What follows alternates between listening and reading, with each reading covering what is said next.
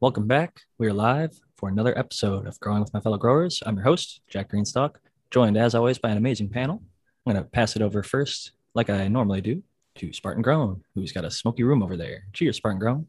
What's up, guys? Just had a big bong rip. Spartan Grown. You can find me on Instagram at Spartan Grown, all one word, no spaces. Or you can shoot me a message on Instagram. I mean, on Instagram. You can do that on Instagram, or you can shoot me an, a message through email at spartangrown at gmail.com. Either way, you get a hold of me. Happy to uh, have you back as always. You can find me uh, at jackgreenstock47 at gmail.com if you're one of those email only people, as well as Spartan always reminds me. Next up, Brandon Rust. Welcome back. What's going on, guys? I've been super busy, always busy, man. It's crazy around here. Um, I'm Brandon Rust. If you guys don't know who I am, for the listeners, if there's new people in the chat, you can find me on IG as well at rust.brandon. And you can find links to Bokashi Earthworks, my company, and uh, my farm uh, in my bio. Sorry, I was just muting my YouTube on my phone so I could get my live chat up. And that's just a reminder for anybody who's here, the eight of you so far, uh, like Vero HTX, the first one I see. Cheers, everyone. Cheers to you, Vero, Thunder Dan, and a few others here with us already. Um, just always a good reminder to click on over to that live chat so you can see all the messages. But next up, as always, Matthew Gates. Welcome back. Hey, it's Matthew Gates. I'm an IPM specialist. For those who don't know, that's integrated pest management. And if you'd like to find more of my content related to that, especially with cannabis, you can find it on my YouTube channel, Zenthanol. You can also find it on my Instagram channel, Sync Angel, also on Twitter at Sync Angel. Glad to have you back, as always. Looking forward to the conversation we're about to get into. But we have next Kyle Breeder. Welcome back. Hey, everybody. Uh, yeah, my name is Kyle Breeder. Uh, I typically specialize in cannabis breeding with feminized seeds, uh, feminizing plants and making feminized seeds. If you're looking for that kind of thing, I do have a website, uh, which is the letter P followed by breeding.com. You can access, I don't have much on there now, but uh, I do have a new drop coming soon, but um, there is some material on there now. And if uh, you're looking for anything I'm doing, predicated breeding on all social media platforms. I am doing a giveaway every Wednesday if uh, you'd like some free gear. And uh, other than that, yeah, feel free to reach out if, if anybody ever has any questions. I'm pretty friendly on there. I've uh, seen you being very active on there with the giveaways and keeping in touch with people, so I can vouch for that as well. Uh, next up, we've got the breeder, uh, one of the breeders I'm growing their gear right now, the American one. Hello, Jack panel, everyone in chat. I'm the American one on the YouTubes and the American one underscore with underscore 18s on the IG. And uh, yeah, it's good to be here. I hope everyone had a great week. And uh, yeah, I'm happy to be here. Happy to have you back. Uh, we were talking a little bit before the show uh, about the hurricane going on. We just wish everybody well in those areas. Stay safe. Um, it is the anniversary of Katrina. I just Googled and confirmed before the show. My wife mentioned that earlier today. So hurricanes are serious. People do die. Um, if you're in an area where you think you might have to evacuate, then uh, that might be the safest thing to do. But who knows? Uh, some people that live there have better ideas what to do there. But on the grow topics, I'm growing some of the American ones, Amy Aces, right now, and uh, I'm about week four in flower. It's starting to get a little bit of a more citrus smell than I was expecting. Some uh, lemon, like uh, limey terpenes coming off of there, and uh, pleasantly surprised. It's very, very dense for how early it is in the flower. It is looking like it's going to be a fantastic yielder. So I'm definitely looking forward to that. Um, do you ever find any citrus in the Amy Aces? The American one? Yeah, also, what's the parental lineage of that when you get a chance to, after you answer that? I'm kind of curious. Yeah, I'm sorry. I'm, I got a new screen on my device here, and the touch is a little bit weird right now. So I apologize if I'm a little slow on the unmute. But yeah, there's some, a couple times people have gotten like pine solely kind of smell. Um, and it, it's constantly changing. So it might fade out by the time you're done flowering. You know, it's constantly a changing smell in there. Um, the parent is Cheesequake male with uh, a big C clone that I've kept for like eight or 10 years now.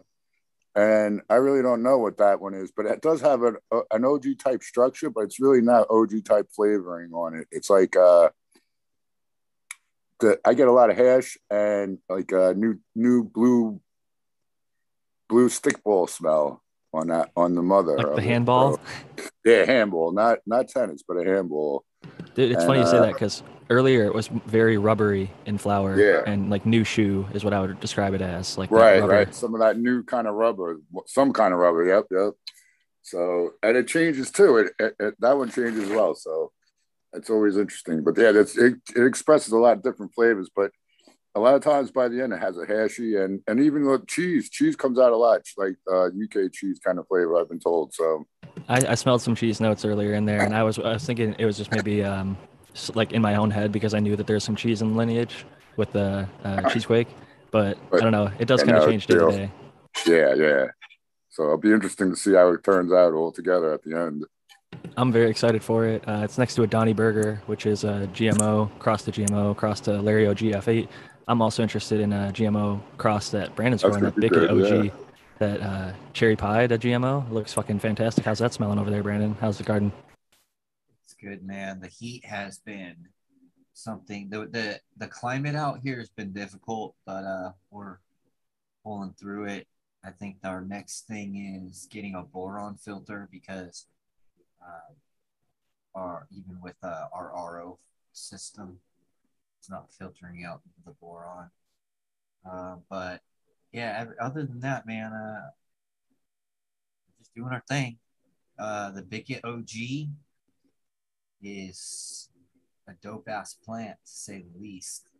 It outgrows everything. It outpaces everything, but then it takes a little bit longer to finish. But um, you do it right, you can push that thing pretty hard, and uh, it throws down. And we have GMO as well. We have that Skunk Master Flex cut, um, and I've grown them side by side. in that GMO cherry pie will do twice as much what that regular GMO does. It's just like um, we have a third of our greenhouse of that stuff right now. And we decided that's one of those things that we're going to be running during summer months, you know. Right now, what we're doing is finding varieties that work for different seasons. And usually, you know, we're like, oh, we need something that works well for just this area but it's not just the area it's uh, it's also the climate that consistently changes and being able to find varieties that can deal with that uh, that SFV OG does really really well. That gmo cherry pie does really well. Uh, things that we're growing so uh, right now we're just kind of dialing everything in. The gmo is good man. I like the gmo crosses. I like the structure of the plant. Um, if you can get that structure where you get nice big like it stacks really hard like the nodes um and they're and they're fat but they're spaced out so they don't stack up on top of each other. I really like that type of structure because um, it leaves a lot of a lot more area open so that way like it's uh, less difficult for like small tight places for botrytis to form or uh, you know any any type of thing like that you know? so I definitely agree with you on the uh, structure. I like the uh, stretchier stuff, the bigger node spacing. Some stuff like the OGs and things like that can tend to fill in that gap, uh, depending on how you know heavily it can fill out and the strain and everything like that.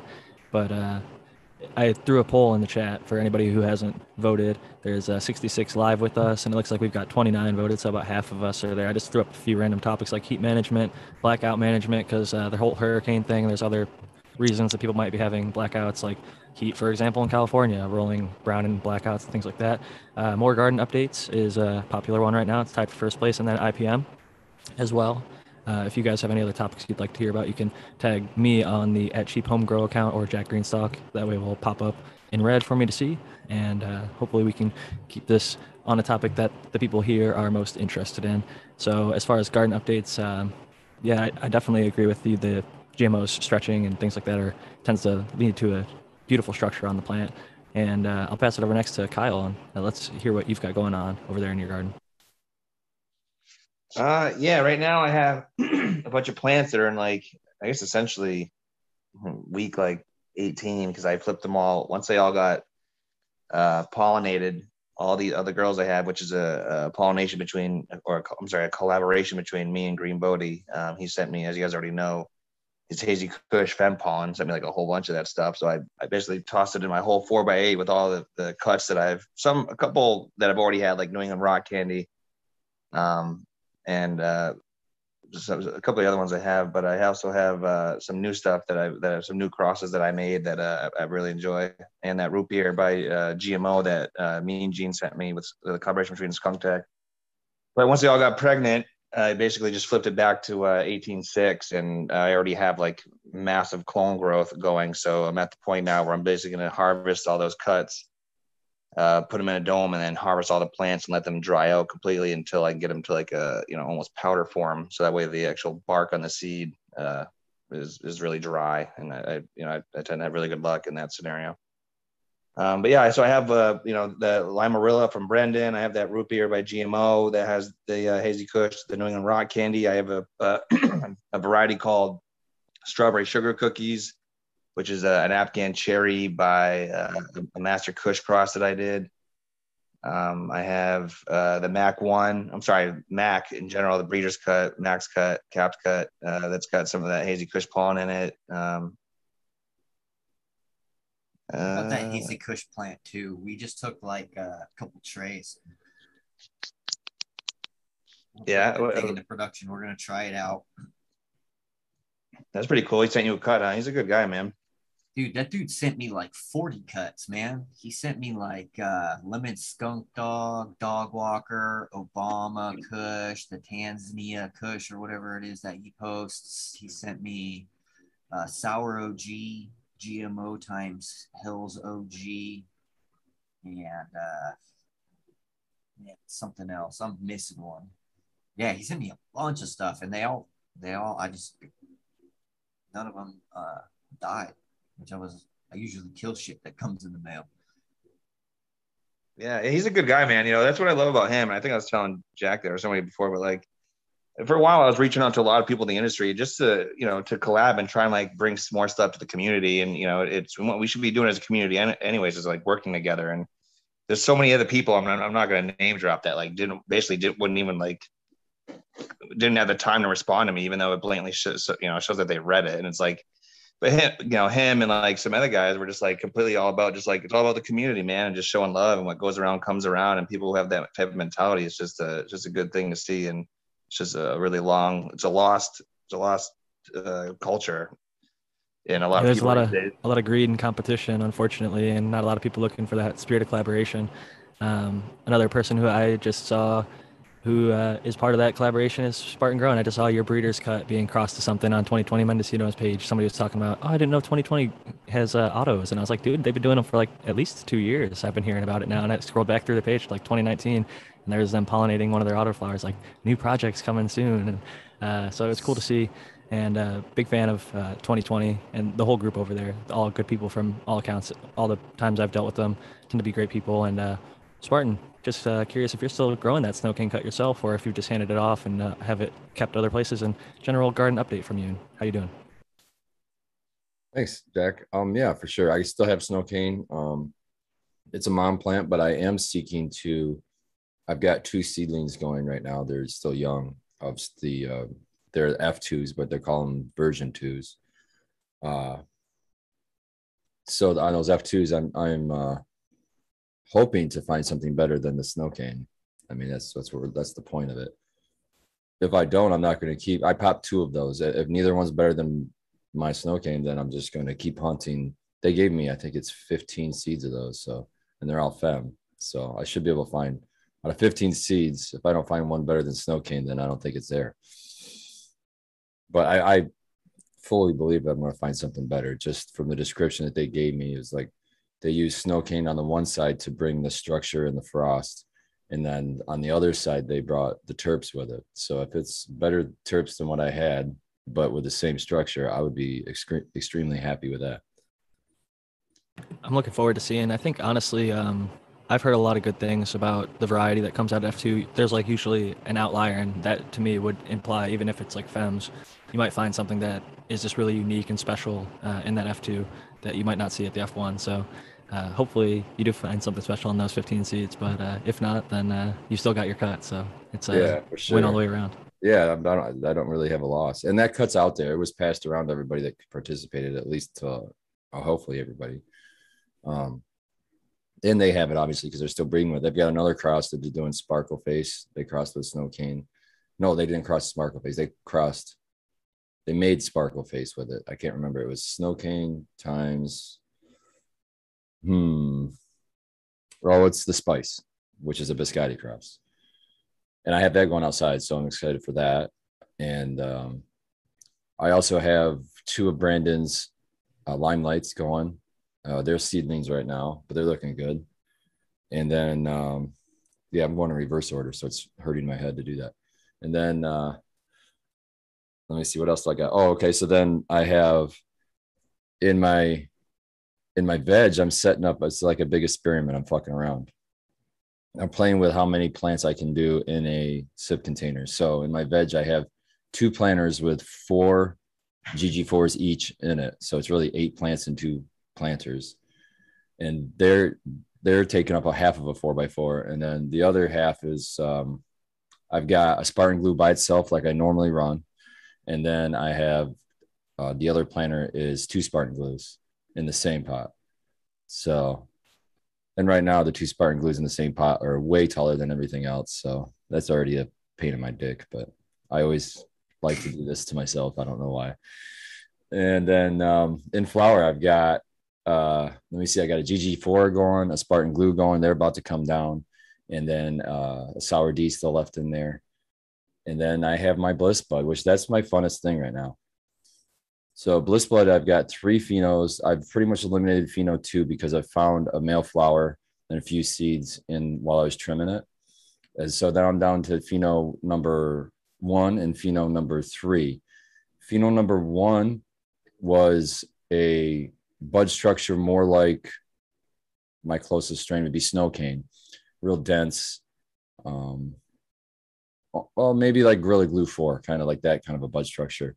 But then the other one is the Pheno 3 is more like sour diesel and almost like growing cattails. And um, between the two of them, it's interesting.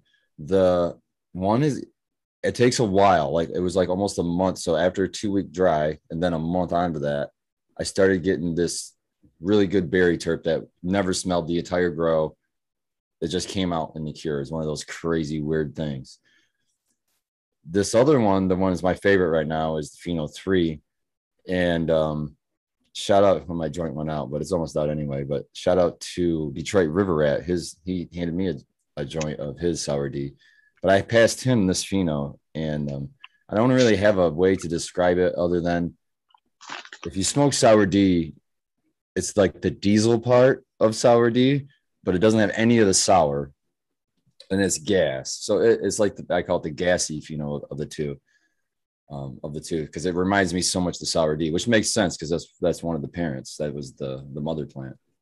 So I'm really excited for it because when I smoked it, even before it was cured, it, it went longer too. Of all the three phenos, it went the longest, and then um, it went an extra like two weeks past the other two phenos and then it also the high was like it, it's a creeper you, you smoke the whole joint and you're like well that didn't do much then all of a sudden a half hour later you're high as hell and you don't realize you don't know why and then you're like oh yeah that joint is just now finally hitting me and it's one of those ones that's kind of lasts a little bit too which i really liked so I haven't, I, I haven't, I haven't seen that in a long time. I, I was telling someone probably like a month ago. I was like, whatever happened to that creeper weed that we used to smoke that would just hit So- you and you, you know? I think it's the Thai. I don't know, but I think it's the Thai. And, and when I picked uh, the uh, the other side is the uh, it's a pineapple Thai, which was what was a pineapple Thai, and they hit that with what was it? Sour oh, sour strawberry. strawberry. Yeah, sour strawberry. But I picked out of that out of out of those stock, I picked the one that was as most Thai leaning as I could find.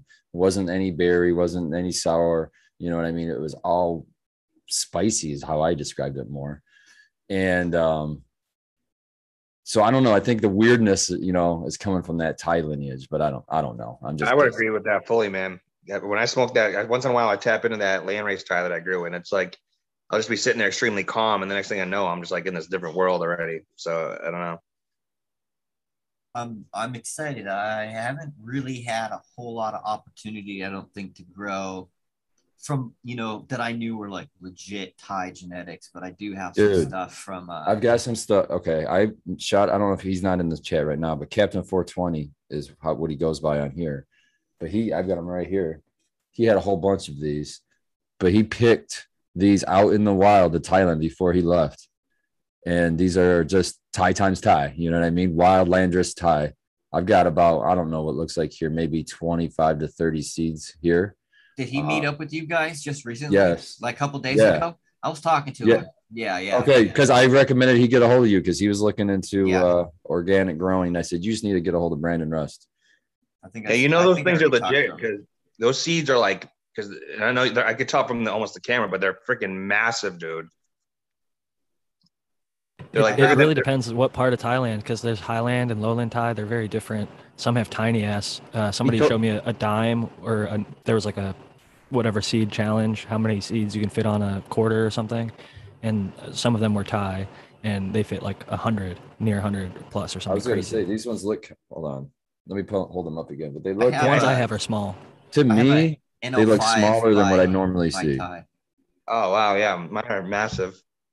I want to interject and say that uh, in that cannabis genome research that I've talked about in the past, where they're trying to look for the origin, um, they do make the point, uh, and I also made the point that like oftentimes, and this is true for plants in general, smaller seeds are associated with being more uh, able to like expand and invade new territories, whereas bigger bigger seeds are generally not the case for kind of obvious reasons. And I wonder if um, the small seed phenotype in cannabis, or at least in like more natural populations, um, kind of had these effects and, and helped to kind of uh, broaden and broaden, and then those that establish maybe uh, get th- bigger and bigger seeds. So I think that's very interesting. That is interesting because, of course, yeah, in wind currents or water currents could carry them further. Yeah, Skunkman Sam had a thing where he talked about like the how many seeds weigh to a gram, and one of them it was like only it was like a Chinese hemp variety. It only took like seven or eight seeds to make a full gram because they were like so fat, like huge ass seeds. And then there was another one, I think it was a Thai variety, that there was uh, several like thousand to make a gram. So there's a huge uh, variety, and I think like Matthew alluded to, maybe the cultivation might favor towards the larger one. If it was uh, Chinese hemp, they had thousands of years cultivating and using it for a specific purpose. Maybe it was for feed or like fishing uh, bait and things like that. So they wanted bigger seed, or it just naturally evolved. Uh, I know Dr. MJ in the past has mentioned for many millennia, many farmers just selected the larger seed because they thought it was a healthier one because bigger the better, right? So they just went with the bigger ones for a long time. So that could play into it. And uh, there's a lot of things that definitely play into it. Brandon, I want to send some to you because I have some from some Thai stick from the 90s and then some hand selected uh, Highland and Lowland Thai from one of my mentors, I guess, here in San Diego. And uh, it was that jar that I talked about that he opened it up and he still had a bud from the 90s and it's still super spicy. So, like, that showed me that I think beta caryophyllene sticks around and maybe some other Yeah. uh, smells in cannabis can last a long time. I have some of Kyle's Highland Thai that he sent me that I haven't that I still haven't gone through yet, and then uh, I have uh, the NL5 Thai Oh wow. By uh, that that uh, Dave gave uh, AK Bean Brains gave me on uh, on uh, IG, and he always sends me stuff, and so he he hooked me up with like the Williams Wonder times Lime OG, which is strange because the Lime OG actually came from a friend of mine out here from Oklahoma, Mick, um, and I know that plant gets huge. Um, and then there are some other ones, uh, the Durb lime, which I haven't tried that one, haven't sprouted that Durban poison times lime OG. I completely agree with you about that, Jack. So those those two plants that are on my feed from like when I first met you guys, those two Thai plants that I did grow, I kept the sticks because they were like canes, and I was gonna like you know use them forever. And when I still rub that, and it's just been sitting out in my closet as like a regular stick. When I still rub that that that stick, I still get Thai flavor from it, which is crazy it's been out in the elements doing nothing. So it is a it's it, sticks. It's really weird. Yeah, I've been hesitant to pop those Thai seeds that Kyle gave me because I watched his story and I watched those things just continue to grow for like hundred, like well over a hundred days. And I was, and then I saw the end and I was just like, oh, that seemed like a lot of work for. Yeah, it's definitely I w- it's for indoor cultivation. You probably have to go st- straight into flower mode to actually make it work and not be like struggling and trying to figure out what the hell to do with it. It's just yeah, it's just it multiplied by I flowered it out at two feet and it ended up being like 12 feet long. So that's an eight multiplier. You know, it was like it's it's just stupid. But outdoor, I bet those things get massive. Oh, huge, man. Huge. You And I got them go fully. Yeah, and I have those crossed into Kerala. I put some auto flower into that. I have so I have like so many crazy Thai crosses. I have like rock candy by Thai. I just because I didn't know what would what would come from taking something so pure and then crossing into like modern. I have like some modern Kush into that Thai, and uh, I don't know. It's, it is exciting. I can't wait to get some some land to do something with it. I heard there's a lot of THCV uh, in in the Thai stuff, so that's interesting because it's got properties that supposedly help with cancer. It's got properties that suppress appetite, which my God, does the U.S. need that? There's a product called Skinny Weed in California Yeah. Oh, that implements that the one? THCV as well as humulene, I believe, is the other appetite suppressant terpene that is found in cannabis. That because like there's some times where I won't get the munchies at all. Like I'll I'll use some stuff and I was about to eat and then it just suppressed my appetite. So I do think that it can show up in a variety of things. I know Subcool stuff was known like Vortex, uh, JTR, uh, Jack the Ripper. Um, the other one though, uh, Jack's Cleaner too, was known for having uh, the THCV. So it's definitely interesting. Another thing I was just thinking about earlier, Brandon mentioned the seasonal change and how he's going to start looking for varieties that do well in certain seasons. Like Thai might actually handle heat really well. Uh, it might be giant, and really unwieldy, but it might just be able to handle a lot of heat and uh, maybe even humidity during those rainier times and uh, things like that. There was a guy, um, he works for uh, Sunday Goods and The Farm, who were featured on Growers Network's Can of Cribs, which I think uh, Spartan's crew is going to be featured on there soon if they haven't already been. But um, he talked about how in Arizona they have like monsoon season and then they have really hot and dry seasons. So they have different strains for different parts of the year. And it really works extremely well for them. And um, it also, also offers you more variety for your patients and things like that. So it is a dual benefit, but it's something that you have to learn with a new setting. So I'm curious, uh, what are some of the strains that you found that are doing well in the heat so far, Brandon? Is there anything else that you're looking to try? Well, we know that the GMO and GMO cherry pie do pretty well in the heat, and also that SFV that we ran. But we have a lot of other stuff that we're going to run. We're going to run all that stuff from Bodie that we have. Uh, we just took cuts of that, and we're getting ready to go into cool season. So we're going to go back and run, I think, more of some of the stuff that we know did does really well that we can get really big, like the Mac V2 um, and some of the other stuff that we have in there. I think we have uh, man, we have a lot of stuff, um, but we're just you know we're just we're looking at the different varieties. That's why I have that testing box too, um, just to you know, we always want to try to maximize our space and to it's uh it's different at, at such a large scale with the type of greenhouse that we have. You know we're one of the things we're looking into is these like 25 ton or uh, 50 ton diesel mobile ac units that during the hottest months of the summer if it's ec- economic you know enough to be able to cool the greenhouses down. Uh, what we're able to do in wintertime, we're able to get uh, to keep our greenhouses like obviously way way cooler, so we can have our lights on all the time, our supplemental lighting during wintertime, and then we also one of the things that I was thinking about is we have our heaters. You know, the heaters will click on um, if it gets below you know 74 70 two degrees either i can't remember it's between there. And they're propane heaters. And so that's pumping out a massive amount of co2 during the wintertime.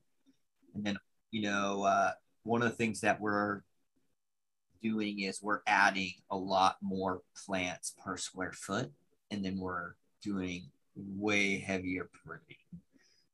Um, that seems to really help increase uh, yields.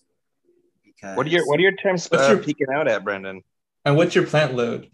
Like how many plants per square meter? So we started off with five plants for every four by four, and that's approximately one yard of soil. So we have 22 sections equating to I think a total of 85 feet.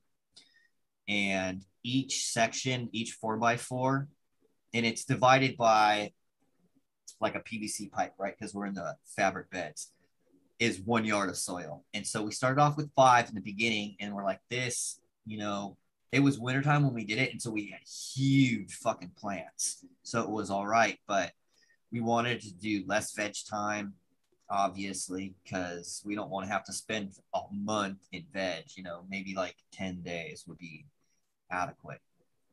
So we started doing nine. But when I'm looking at overall canopy um, after defoliation is done, I can see that there are a lot of areas that could still be filled in. So I'm gonna try uh, uh, 13 next. So I'll have a nine setup pattern with uh, a die, like a four section in the in the centers of that three, six, nine row. Uh, we're gonna try that setup, but I have a feeling that we're gonna end up with probably man, probably around 20 plants per four by four with a shorter veg time. Um, Twenty because they- plants in four by four. Yeah. Okay. It's like a basically like the old school uh, screen of green, you know, just a lot smaller plant, uh, Yeah. shorter veg time, so you can flip quicker and fill out all those spaces even with the fairly heavy defoliation. One of our former members, Can Can Grow, experimented pretty heavily with the number of plants per 4x4. 'cause He had 4x4 tents and he was using rock wool cubes and doing like a flood and drain tray. And it was, it, he had like, I want to say sometimes 30 plus in uh, 4x4, but they're like single plant cola straight up uh, in a small tent. But it's very interesting. You can go back and look at his stuff. He's not really active on social medias anymore, but it is. There's crazy possibilities of how many plants you can fit, uh, especially if you don't have a plant count like you don't have in Oklahoma. So you have that benefit. we have uh, really good starts, right? If we're starting off good, we could have a 10 day or 14 day veg, and those plants are going to get real beefy. You know, we can train them all still. It's just being able to do, have the proper timing to be able to go in there and prune everything is like, you know, what we're seeing is that scheduling. You just got to have your scheduling like down. And if you have everything on on point, I think that you can that we're going to increase uh, our production without having to have you know huge like we can create like dude the plants that I have right now are still kind of a little big in my opinion. I think that they could be a lot shorter and still produce the same. Just you know that's I'm not Here's that. I'm not Oh, saying a huge difference between plant height and yield. You know, I think it's all about the timing and uh, just making sure everything's kind of dialed in. I Anything mean, at that's the bottom. the that's sorry, the go ahead. domestication phenotype, basically. Uh, I think we talked about that earlier too. Getting it shorter, stouter, and then getting the parts that you want to grow like big or uh, voluminously, and then uh, not really worrying about the other stuff so much. because there's some varieties that will that I like will even approach differently when it comes to you know how much we're going to prune off the bottom because I know some stuff is going to create lowers that become really dense too and if you take all that stuff stuff off off that specific variety it might uh, you, you might potentially be losing you know a percentage of that total harvest yield of that variety. It's definitely something you have to learn from uh, strain to strain, cultivar to cultivar, whatever you want to call them. It is uh, a learning process, no doubt. And uh, Kyle, you unmuted there for a second. I didn't know if you wanted to jump in. Uh, no, I'm just hitting hitting buttons back. No worries. Yeah, it's definitely um, one thing. One of the OGs told me back when I was beginning growing was anything. If you see these people with like grows with really really long bare legs at the end where they like got like several feet of stalk and then like their buds are up top that's like all wasted time in veg right because if they would have just vegged for a shorter period of time uh, they could have flipped and then had roughly the same yield because if you look at usually their canopies and this is an un- unideal situation i mean obviously sometimes people grow big ass plants and they yield very well and they're not stripping the whole bottoms up but uh, i think people do tend to over veg or maybe remove too much off the bottom, but it does uh, vary strain to strain. One person I didn't check in with yet so far as uh, one of our cannabis growers is the American one. How's your garden doing? What are you growing? Uh, anything new going on over there or exciting?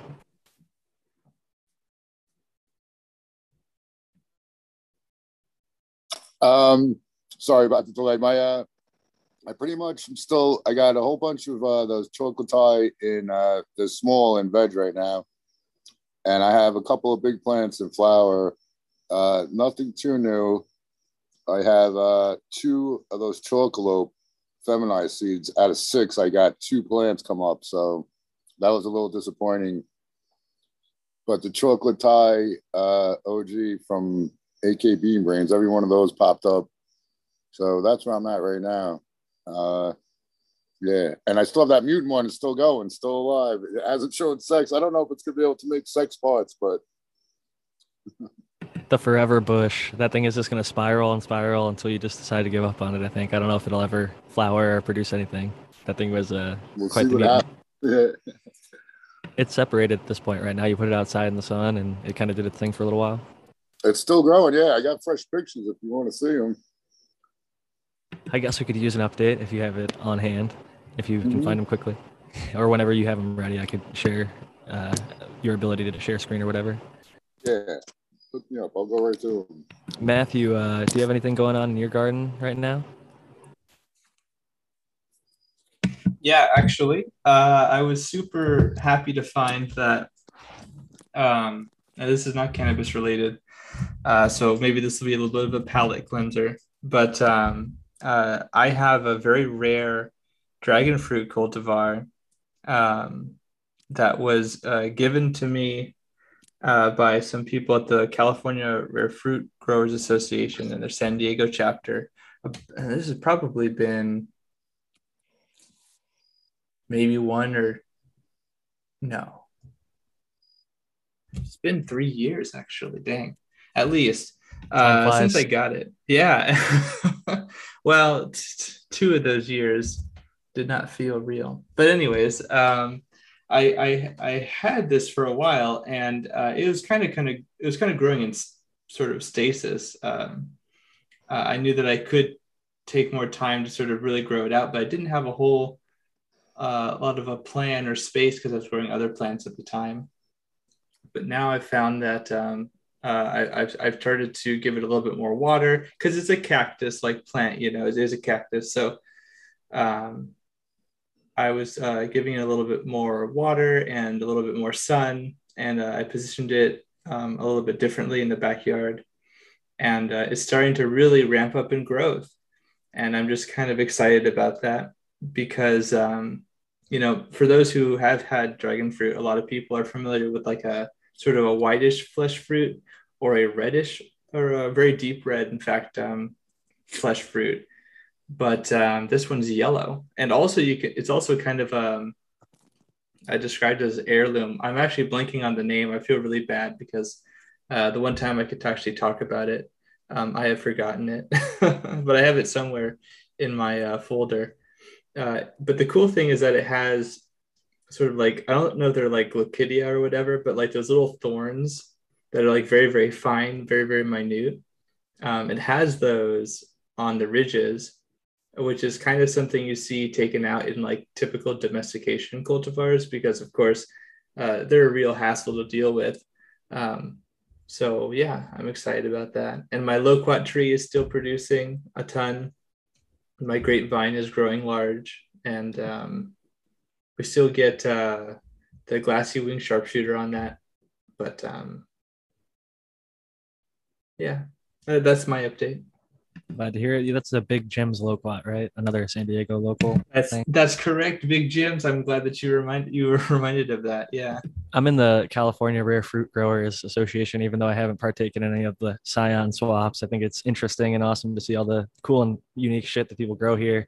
And maybe someday, I guess there there's so much just these people are growing out there. I, I'm happy for them. It makes them happy. They share. You participated in it, and it's like uh, they have a lot of knowledge to share and be learned from. And that's where like Swami John, not Swami Johnny, uh, what's his name? Johnny Caniseed found the whole uh, root year cl- clones in, in sand tech from some fruit growers uh, YouTube channel that he was watching or something, and it works really well for him. So, cheers to uh, Johnny Caniseed with that. Spartan Grown it before the show. You said you got a free shirt. You're rocking it right now. I gave you a compliment on it. I think it looks pretty badass. It's a dank shirt.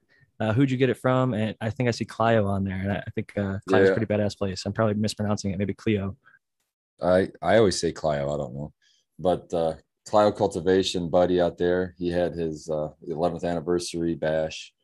He has a cup on Friday, and then on uh, Saturday, it's just a big blowout bash. I was there Saturday. it's usually really busy the first day, and the second day it's chill, and that's that's what I'm about. And uh, yeah, we had a good time. We went out there. Um, I went out with my buddy Baked Pone from the Michigan Bros Grow Show. He drove, so I didn't even have to drive. That was awesome because it's like two hours. And uh, we got out there, and, and I don't know, we might have been. It was kind of quick. We were there for maybe five hours, maybe.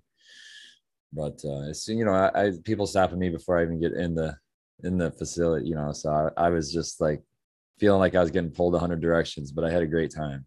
I had a great time. You know, of course, I've missed people like I always do but uh, I got to talk to a lot of people too. I got to meet a lot of people. It's always cool to put faces to to names that you see in chat. You know, I, I really got to hang out quite a bit with uh, Detroit River Rat. It was pretty fucking awesome hanging with him. He uh, hooked me up with some of his sour diesel. In fact, I smoked the the joint that he already had pre rolled of it, and I was fucking feeling pretty high before I even finished that joint, which is pretty rare thing for me. So that's a big uh, thumbs up from Spartan there. Detroit River Rat. I like that. But yeah, it was a great time. I love hearing uh, when people get to meet up with the members of the community, make it feel a lot more real because it, it really is there. And you're a figurehead of the community. You're on so many different shows. It's like when somebody runs up to you, it's not like, oh, I know you're from Cheap Home Grow. It's like, I know you from GML or Michigan Bros Grow Show or, you know, any number of shows that they could have seen you on. So it's cool for a lot of these people um, to get to finally meet you and uh, they realize you're a real person, you know, just like any of uh, the people listening. They, you like to grow Oh, your man. own. And it just fucking I was able to uh gift out gram. I, I got these little small, like little gram.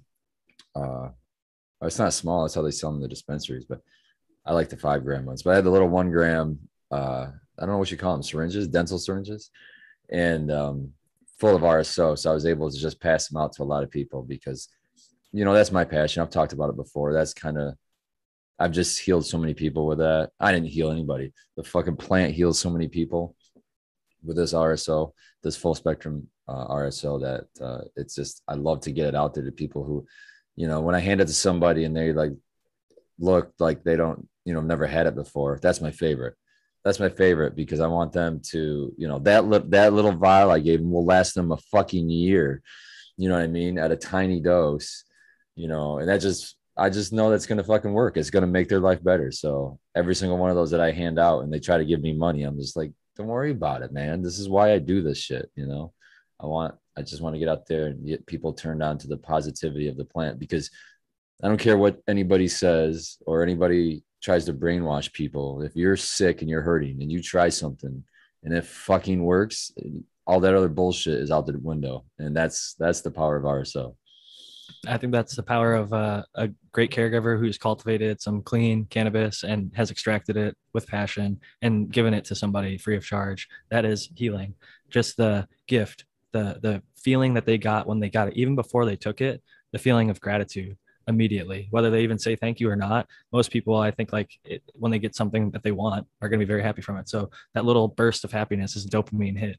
And uh, when they go home and they get medicated and they aren't aching and having pains and they sleep better and they eat a nice meal and they have all those things those benefits i do think that you deserve some of that credit in that healing. So uh, i think that you know shout out to you spartan for helping those people in the community and everybody who's gotten a chance to try some of spartans good medicine out there. He sent a good question in the chat from kula j29 how do i get rid of leaf rot in veg?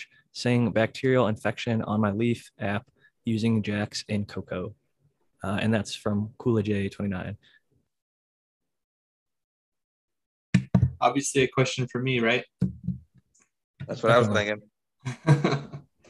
so um, I actually did see that comment as well. I wanted to go back to it because I wanted to uh, take a look at it a little bit more in detail. But um, I mean, first I would I would just ask to like confirm that you that you know what you're looking at because uh, we don't really know the pathogens very well. And I get I've actually been getting a lot of um, pictures lately of uh, uh, sclerotinia in uh, in cannabis, which looks like a lot of other fungal pathogens, but it kind of like it looks like a um, how do I put this? Like like a like a great usually if it infects the stems and just kind of like kills the stem from like one wound point up and down. It travels and it like coats this the the stem in like a white powder kind of like powdery mildew in that way but powdery mildew wouldn't look like this at all. Um anyways uh so so I asked that because I'm not sure how they know what they know and if they're actually dealing with a bacterial pathogen at all. Uh, not to like question anyone, you know's competency or anything, but it can be very difficult to really tell. Well, um, especially um, not just to add to your point, because I have probably incorrectly diagnosed things in the past because cannabis resources and websites, unfortunately, are not perfect right now at this point. Like you might go to a website that has great information that is accurately going to identify something, but you also might go to a website that is misidentifying it, or you think it is one thing that looks like something, but it's something else that looks similar to it. Um, especially as a, a newer grower, uh, I could definitely see that being the case. That's why I wish that they could somehow send us pictures, or uh, I don't know if we could maybe track down their Instagram or something to see and uh, confirm with some photos because that was going to be my question. Usually, when I'm in these situations trying to help a grower out, you can actually ask for a photo of it and then go back and forth and uh, provide a little bit more feedback. But I'm curious, uh, Matthew, if you have any more thoughts on that before passing it to the rest of the panel. I got I a question from to, Matt. Oh, Matt, sure. uh, can, I, Matt, can, I, uh, can I ask you a question? But I also want you to hear your answer with this and what you're talking about and what Jack just said. How do you get? How do you personally feel about that app that you take pictures of these symptomatic problems and it gives you basically what's happening? And do you do, do you think that's kind of vague or? So I've, I mean, there's a ton of apps that actually do this. There's a lot of software programs that are using um, sort of these optical, um, like analysis software to like to like do this. And I'm I'm 10 years ago, I was a lot more. Uh, I wasn't skeptical that it would get better. I was just not very very dubious about the efficacy, and a lot of people would admittedly say so. Nowadays, um, for bigger things, pathogens can be a little bit difficult. Some of them are just inconspicuous, so it just won't work that well. And you just got to know that. But some things I think are a lot more conspicuous visually, uh, demonstrably so. And for things like insects, I've actually seen some pretty good, at least to like the family level sometimes or the genus level. But there's going to be, especially with insects and particularly also with microbes, um, there's going to be things that are that are not going to be useful for you as visual data, uh, especially because, you, especially with microbes, you're only using it, you're looking at the damage profile, really. You're not actually looking at the pathogen itself. Um, so you could be dealing with one of a, a few various uh, strains uh, that might be really important to consider, which you might, which you would definitely not know visually. Um, or you're dealing with something that just does the same kind of damage and looks practically identical and the pattern that the software picks up isn't going to know the context for you. Yeah, so that's going to reference its algorithm, whatever photo it has. So, like, let's say it was overfeeding in that, for example, like uh, something from this disease caused it to have like a yellow leaf or something, and the app has seen that yellow leaf before as being overfed with something. It might say that's overfed, but in reality, it's reaction to a pathogen that has similar damage as just one simple example of how that could fail, but it seems like it's getting better. And uh, in this case, leaf rot, or is that what they asked? Uh, yeah, they said the a, app said it was um, leaf rot, and I I think that that's probably why you asked the question because I was talking about veracity. and I just don't know if it is or isn't that myself. Um, if you did, but let's assume that it's the case. If you do have some sort of a bacterial infection and it is um, systemic, for example, that's going to be really hard to deal with. Um, there are there are some really interesting research coming out that uses like biocontrols or biologicals, even systemically, or their compounds, and I think that will become a lot more um, usable and a lot more like um, I guess you could say like refined. Um, but I don't know of any that aren't like systemic toxins that you wouldn't really want to be using. This also is true for like fungi. Um, some pathogens are epiphytes and they live on the surface, like powdery mildew. Some of them will dig deep into your plant tissues, into your xylem channels, and uh, there's not really a lot of great ways to deal with that. There's, there's some other bacteria that um, that can help with uh, that are also endophytic. I think uh, there's some strains of Bacillus subtilis. There's some uh, strains of Bacillus hemilo amyloliquefaciens. Yeah. There's But like what would they do though? Like it's hard to know because pathogens are so different. Brandon, can you pull your mic a little closer? You're fading out some. Oh yeah, sorry. Um I do agree that exclusion is one example, but uh maybe not curatively, you know. Yeah, I I'm not I'm not sure, but I do know that there are a couple of strains. I think there's I I'd have to go back through some of the uh, papers that I have because I can't think of it right off right off the top of my head. But I'm I think there's a couple of different uh, bacillus species that might be able to um, enter into the plant tissue as well to live on the phyllosphere but I'm not sure their modes of action. You know, I, I, I you know, I'm not sure exactly what chemical compounds they're producing that would be, uh, you know, again, because it gets so deep into the science and the actual biomechanics of how all these things work. It's yeah, I think it's like uh, Matt was saying, the exclusion. If you have that bacillus already occupying the space on the plant, then those pathogens can't get in there. You know what I'm saying? But if they're already in there, is what we were yeah. kind of going about. Like, you know, I think we'll see more and more stuff come out, specifically cannabis research, or maybe not. The companies that are able to conduct it probably hold on to it pretty tight. But I mean, if I can, I, I been so busy and once i'm i don't know if i'll ever be able to slow down hopefully that i will be able to i really like to be able to do more of just the science to be able to try to isolate those things and have them tested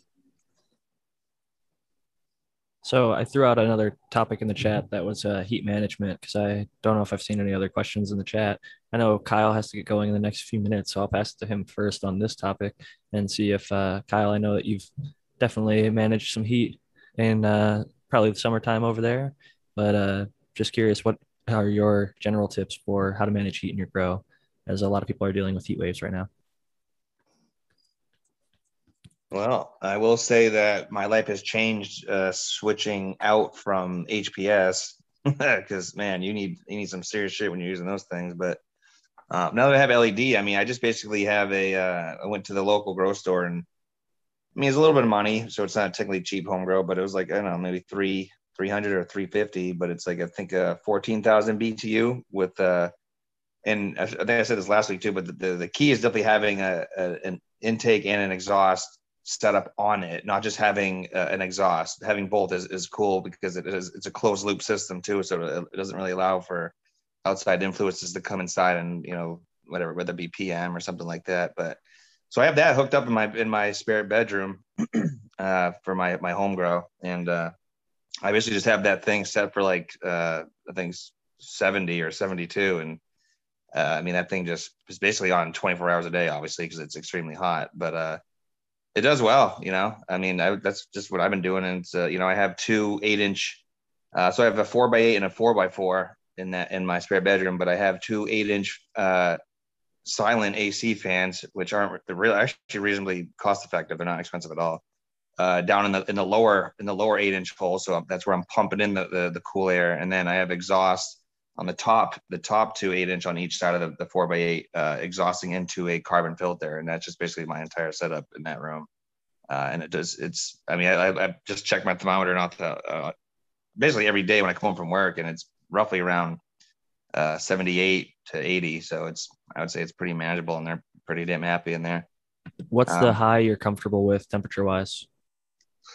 Uh, well, I mean, not to like toot my own horn or nothing, but uh, I just let them run, man. I mean, all the varieties I have have been like pushed in way, you know, because all the a lot of the gear I have are just things that I've brought in forward from when I first started, and they they did fine in a hundred and something degree temps with like no no air. So I mean, they all do extremely well. But I mean, I guess if I started getting worried about stuff, probably like anything past like 95, then I have to like I'm on like something needs to happen like today, like there's a problem but uh, but I've been in the 90s. I mean, they're they're just loving life. Uh, you know, I and I, I think I've said this before. I've, ever since I did that whole stress testing thing, which if anybody's trying to breed, again, I can't really stress enough that you know, just basically, if you really want a good starting position, is to really kind of mess those plants up to, to ensure that you know the, the the her and then the S1 progeny to see where they stand. But I mean, I haven't checked for intersex issues in a year and a half. I haven't even looked once. It's not even on my mind with any when I go to my tent at all.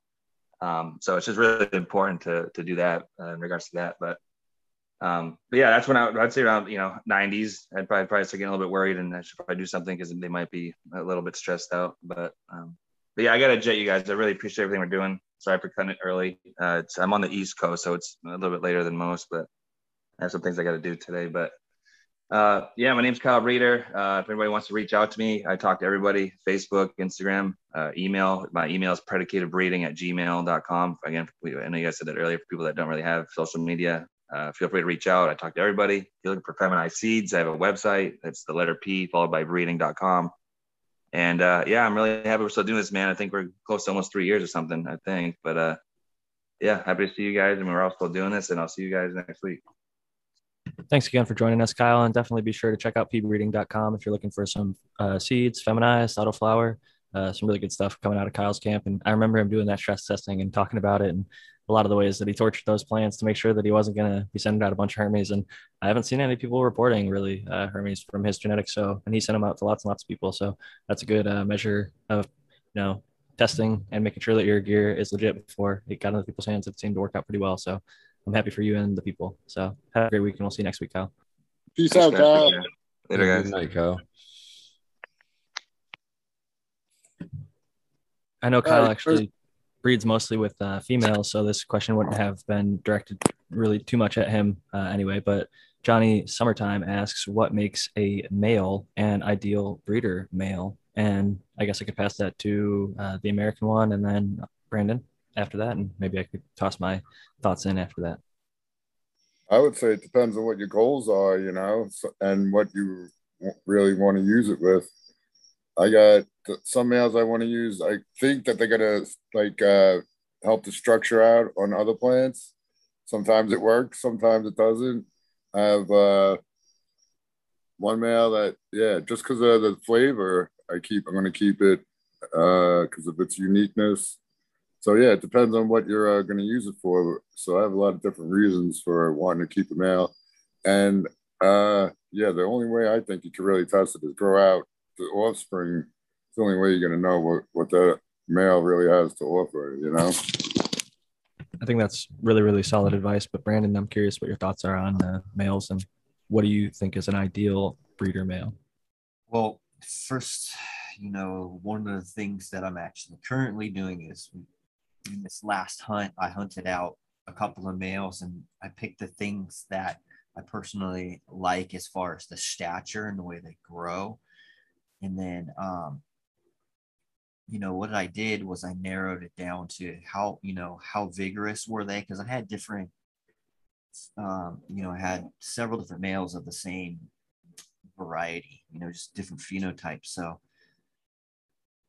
I took one of them, the one that I thought was best out of everything, and I crossed it into a couple of different varieties. So I'll run through those to see what that particular male has.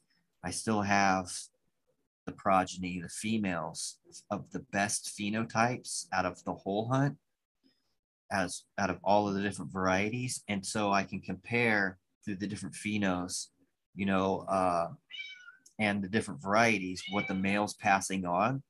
And if I don't like it, I can go back to some of the other males that I have saved of the same varieties that I haven't used yet. So, like for me right now, I hit everything with my Limelight, which is my Limarilla breeder cut times Mac V2.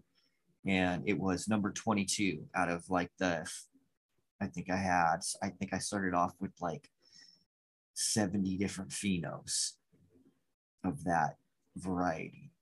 I narrowed it down to two two male plants that I liked, and then I used one of those males. So next time around, I could take the the specific phenotypes that I pollinated and I can hit it with a different male and I can grow those out and I can have something to compare them to. Does that make sense? Because what I did was I took like number 36, number 17, and number uh, you know, 27, for instance. I have those three. Those were like some of my best females of that same variety that I hit to that male to make F2s. And I'll go through all of those to test just to do testing on them anyway. And I'll be able to see during the testing. And then I'll be able to go and take those same things. I could cross those to the next male, test those out and see how they do. Do the same thing. Just it when you are testing the progeny, over a different oh different varieties, you can see where the male comes in a lot. Like when with that lime one male that I used uh, from the seeds I got from Mean Gene, you can see the the the male side of that line come through. And it's usually one is it comes in the structure with the huge, broad, fat, wide leaves. And it also comes in with that kind of rotten fruit lime uh, terpene profile do you have any thoughts on uh, now that you're using males? When you used to breed, you were using females like late flower. You'd get a little bit of pollen out of it, and you're using that to breed back in like the Limarilla uh, original cross. And those days, um, and Kyle often quotes that you know when you're working with the two females, you actually get to see what you're getting from that female, and it makes breeding a little bit easier. In that case, in his opinion, did you have that same kind of uh, feeling compared to working with a male, where it can be kind of a mystery until you run out the progeny? No it's it's you know i can hope and and be like oh man i hope the male passes on these traits that i'm looking at as far as like things like the stature and the height that they grow and hoping that you know the the best profiles that the females of that population express hoping that it passes that on. But that's why it's a it's a gamble you know and i don't know what that is going to be so that's why i select different males. Uh, i have like I ran through a shitload of black lime reserve. I planted 60 of those to I ran through, I guess that's not a shitload, but I ran through like 60 of those and I selected out the best three out of those. And, you know, it's, and then I kept the best, I think, four males. I have four males from that population, you know, and I haven't done anything with them. They're just sitting. I have an easy cloner that I just picked up. And what I'm going to do is I'm going to easy clone them. To take several clones of each male. That way I can cut them down, get rid of them out of my um, R&D box. And I'm going to start over and I'll use those. I'll use each one of those progeny because I'm looking for something specific in that black lime that is very similar to what came out when I crossed the MK or uh, the the Purple Kush Great God into the Limarilla, which is the death breath that I have. And it's this, man, it just got this, this, the actual flavor. It's almost like somebody put artificial flavoring in the weed. And it's, I want to. It might to- be the same thing. I don't want to cut you off too much. It really, like in the case of methylanthranilate with the uh, the grape Kool Aid, that grape flavoring that is found in cannabis as well. Like that was one that literally blew my mind because I was like, this smells just like grape Kool-Aid and it tastes like all those grape candies and it tasted artificial. But then when you look up artificial flavoring, it comes from nature somewhere. So like it happens to be a certain type of grape or lang langs or whatever it is. But sorry, go ahead. So I can smell this kind of musk in some of the varieties that come uh, that are in the Black Lime Reserve. So I picked the three that had the strongest profile to me hoping that I can pull more of that out in subsequential lines or even doing inbreed lines uh, hitting like maybe the male to the um, to the death breath itself. And I think that I just I, my goal for the because I have another one. I have the death breath times lime one BX that I didn't give out. I didn't give it to anybody. I didn't release it, and I'm just running through that for because I'm trying to pull this specific flavor out, and it's something that I haven't I haven't really experienced it before and it's really unique and I really, really like it a lot. And so I'm trying to figure out exactly, and I'm not even sure it's terpene, like you said, it could be one of those uh, uh, other chemical compounds. Ester, Could be an ester, um, but it smells like or something.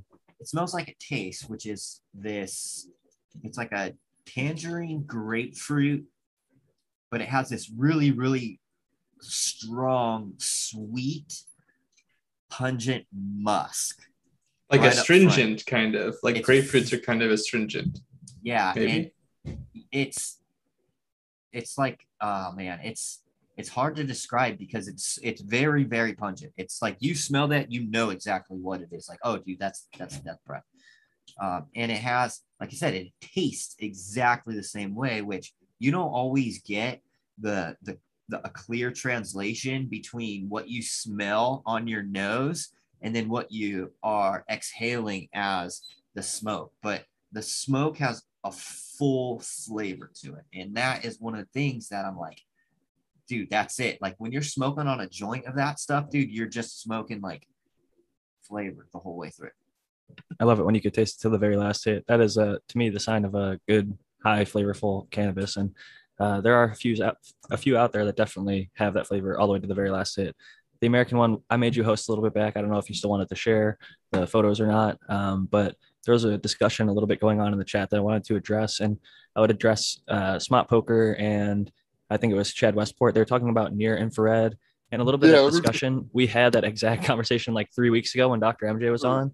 Not to like say go back and listen to this other podcast, but that study that they're quoting runs way more near infrared than any of us will ever have in our room. Like even if you had security cameras on all day, um, you're not going to have that much near infrared. They were pumping so much of it just to, for the experimentation of the study, um, unless you're running that specific grow lighting. And the other comment was like, well, what about things that bring on photosynthesis outside of the PAR range? The BPAR concept I talked about, biological plant active radiation, has been outside the PAR range and looked at for a little while. And I'd encourage you to look at that. But the American one, I want to get your thoughts and update on this oh yeah, that's, wild plant. That's still alive. cannabis right there. Yep, it's, Yeah, been, it's like That a looks year like old now. a, that looks like it's infected. dude, it's been around since October of last year. So this is July 30th. Here, let me go back a couple. I when I put it outside, it was bigger, and then it got smaller. So like, here's June 15th. It was a midget, and then it actually got smaller, and here it is on July June 16th. The sun beat it down. I thought it was going to be dead. And then I just left it out there and it continued to keep going. So I just let it keep going and it is getting bigger. Let's see, August 6th, I think it's crazy looking. it's August 19th now, this picture. Just make sure if you do any pruning to wash your scissors. Yeah, I had it. I had it amongst all my other plants, and nothing else got funky. So I don't think it's a contagious situation, but I have no idea. But it's, It's, the big- butter cheese. I remember you had like a few other ones that Yeah. grew perfectly fine. Yeah, that's exactly what it is. The butter cheese, which is uh, platinum dosi by Cheesequake, actually. That's a mutant, in my opinion. There's And definitely I'm something almost- going on there. It almost looks like there's male flowers, but it, it's just so freaky. I can't tell, but yeah. I wouldn't be surprised if it was a combination of a mutant and some sort of virus, viroid. Who knows? That's very possible, but it hasn't spread to anything or any other plants or other. And you know, I have other plants out there too right now. I think you're right to have isolated it and put it outside. Yeah, yeah. I wasn't gonna leave it there. Yeah, it's kind of stunted, right? And so like Yeah, just thinking stunted. of just thinking from like a physiological perspective, you know, that could be a genetic mutation that could just be a that could lead to all numbers of things like maybe a hormone issue, maybe um maybe it is a pathogen, maybe it's a virus or something. Um, but you know, it's hard to really know. Sometimes you just get weird mutations.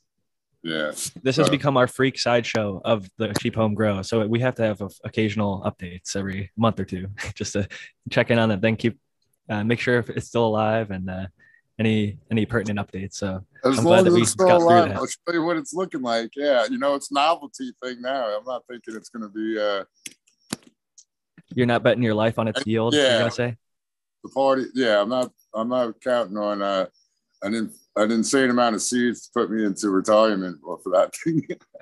if you rehost me, I wanted to show a little Yeah, chart we see how when Brandon was talking right about now. the esters that might show something that might uh, trigger a thought in his mind because it, it's revealed a few things to me that helped me dive down little rabbit holes to like just discover what is making the smell most likely in the cannabis that I'm consuming. Um, but thank you, the American one, for hosting me. I will go ahead and share my screen. Share. So got my little thing up over here. Let's see. Oh, I had this problem before. I don't know if it'll let me zoom. Let's see. Scroll over. Oh yeah. See, I'm gonna have to go through some of that and see if there might be something that I could relate to it. That could be. po- I- How do you get those tested, man? How do you even get esters tested? Like, you'd have to find like, HPLC. it comes right through in your HPLC if you ask for it. Um, on top of terpenes and cannabinoids, it should be. I want to see if I can find a lab that can do that out here, because it's not something that that I that I know nobody's asking about that. I don't even know if they if they would. Fucking Google Images killing me right now. But hey, I have to go, guys. Um, sorry to cut out early, but uh, I have to put groceries away and dinner. Totally understandable. So I'll see you all next week. All right, everybody, you can find them uh, at rust.brandon, bokashiearthworks.com for the products if you want seeds. Uh, Brandon, before you go, uh, he already left, but I was going to say we had a question about the Malawi dog. Sorry about that. Sour diesel tangy. I was pushing that off. I didn't know uh, Brandon was going to jump out on us there, but this chart right here, this ester chart, has helped me find like um, pineapple smells that were in cannabis, like these uh, things listed on the sides. It's the number of carbons. The top is also number of carbons, and it just shows a whole bunch of different uh, basically flavors that you can find in fruit and different things. So you could go through and like, oh, that has a berry smell to it, and then you look this uh, chemical property up, and then you can cross-reference is that found in cannabis? And then many times there's a study or some reference that says, oh yeah, here's cannabis that was tested that has this element in it as well. So it's not just terpenes, it's not just cannabinoids. There's esters and flavonoids and ketones and aldehydes and a whole bunch of other shit that goes into it. And um, I think it's really fascinating, the whole science of the smell. So um, I'm glad that there are other people out there that appreciate it now with the cannabis and uh, breeding perspectives.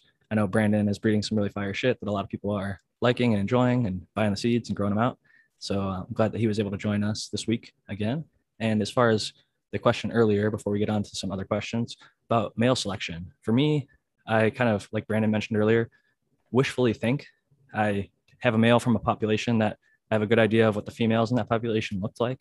So I look for the best structure from when it popped from the seed. Like, did it grow vigorously? Is it uh, symmetrical? Is it uh, vigorous? And it, it- mainly vigor. Um, good, like, is it responding well to the light?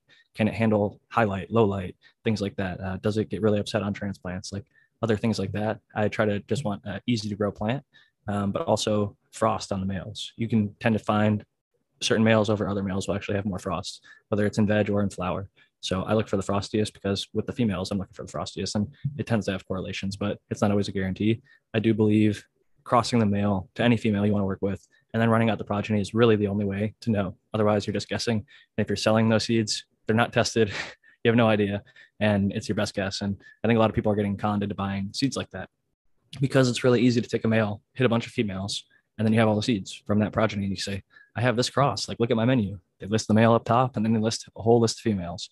And go check. Do they have a group of testers? Because some some breeders do. You can see the people growing them out months before that they're released. A lot of breeders don't. So I would just uh, caution people to do some research. Like, if you're going to grow them for a few months and invest your time and money into growing it, then do the research. Look at up who the breeder is. Is it somebody you want to support personally as a, a human being, or uh, does that matter to you at all? and what kind of uh, reviews are they getting from other people that aren't just their own personal brand page. So uh, be skeptical, but there's definitely a lot of really good shit in the community. So check people out, and uh, it's I don't think there's ever been a better time to be growing cannabis than right now. There's so many great options. I like can't even choose which seeds I want to pop next. I'm a few weeks behind because I'm like, I want to pop these. I'm like, ah, wait, I want to fucking pop these. I have some gear from Brandon that I really want to pop, but I have some other stuff that like I paid money for. And I'm like, I don't want to just sit and get, get old, you know? I've been on, on this hunt for pine. So got to go through these 79 Christmas bud and the pine tar kush, but it's a not, not a bad problem to have.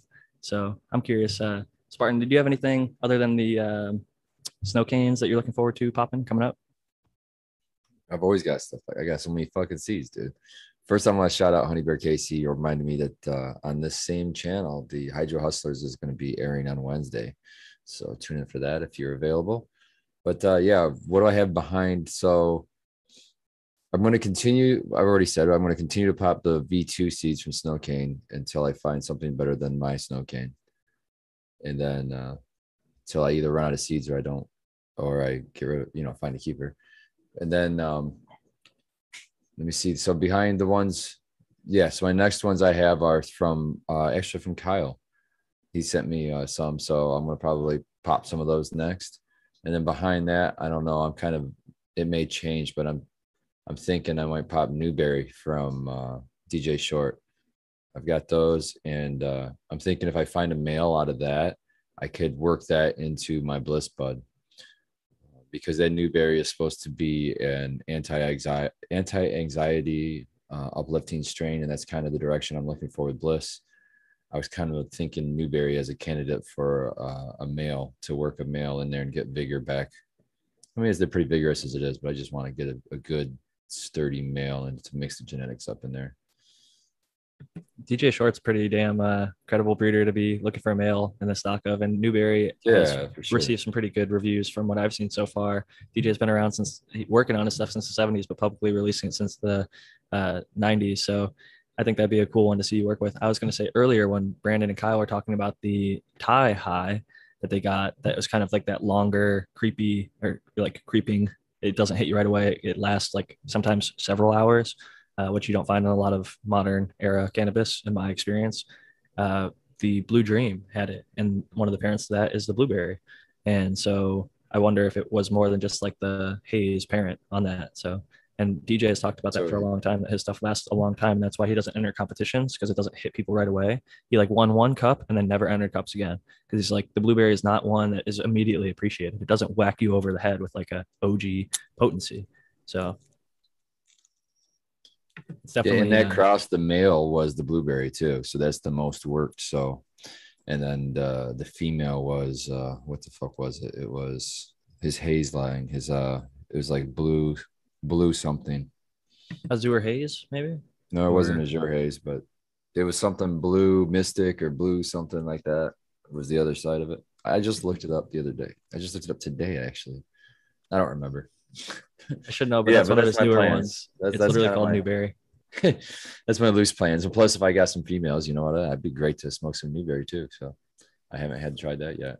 And those were gifted to me a long time ago by my buddy, uh, old man Hermit Hash. So kind of special because of that too. He and uh, one of the other Michigan Bros Grow show guys met, I believe, at a DJ Short like meetup. Red, yeah, Red, Red Setter Farm. They yeah. both got the same pack too. They both had the Newberry. It's funny. That's so cool, man. Like I, I actually wanted to go to one. The last one he did in California, um, like pre-pandemic times. Um, I like heard about it, but it's a little too late. It already like sold out and it came and gone. And then I was like, oh my gosh, I can't believe I missed it. I feel like such an idiot. And I signed up and I was like, email notifications, contacted the person at the local place. And I was like, next time he comes back, like, please notify me. I'll like buy your first ticket. They're like, all right, great. Yeah. Like they come back pretty much every year. And then fucking pandemic hits. I'm like, shit, like this fucking, he hasn't been peeking his head out out west at least uh, recently. So I haven't seen him at any events, so I think he's he's waiting for it to all blow or before he goes back out. But I usually see him at least once or twice a year at one of the events. I haven't seen him at all this year. Yeah, I think he's laying low for sure. That's uh would be the case. I mean, these are opportunities. I, I was not gonna lie, I'd be willing to pay good money to go to an event like that. I don't even remember what the cost was, but it wouldn't have really mattered. I would have saved and figured out a way to fucking go because I really wanted. After I read his book, uh, started breeding myself, got really inspired just by like smoking his stuff, uh, listening to him on podcasts, you know, just getting to know about who he is as a person. Um, I was fascinated about him and want to meet him in person someday. So hopefully I'll get the opportunity because um, is definitely older and he's been around for a long time doing it. So I, I, hope I have the pleasure of meeting him in person someday. So, and again, if he's out there listening or if anybody knows him, uh, reach out to him and let him know he doesn't have to meet us in person. We could do a digital meetup if he wants to come on. The growing with my fellow growers, he's more than welcome on this panel. Uh, we've got several people that here that are big fans of growing his gear and um, would definitely love to hear from him because I haven't seen him even do online interviews or anything in a little while. So it's uh, been a while since we've heard from old DJ Short, and he's a pretty awesome dude, so he deserves that time.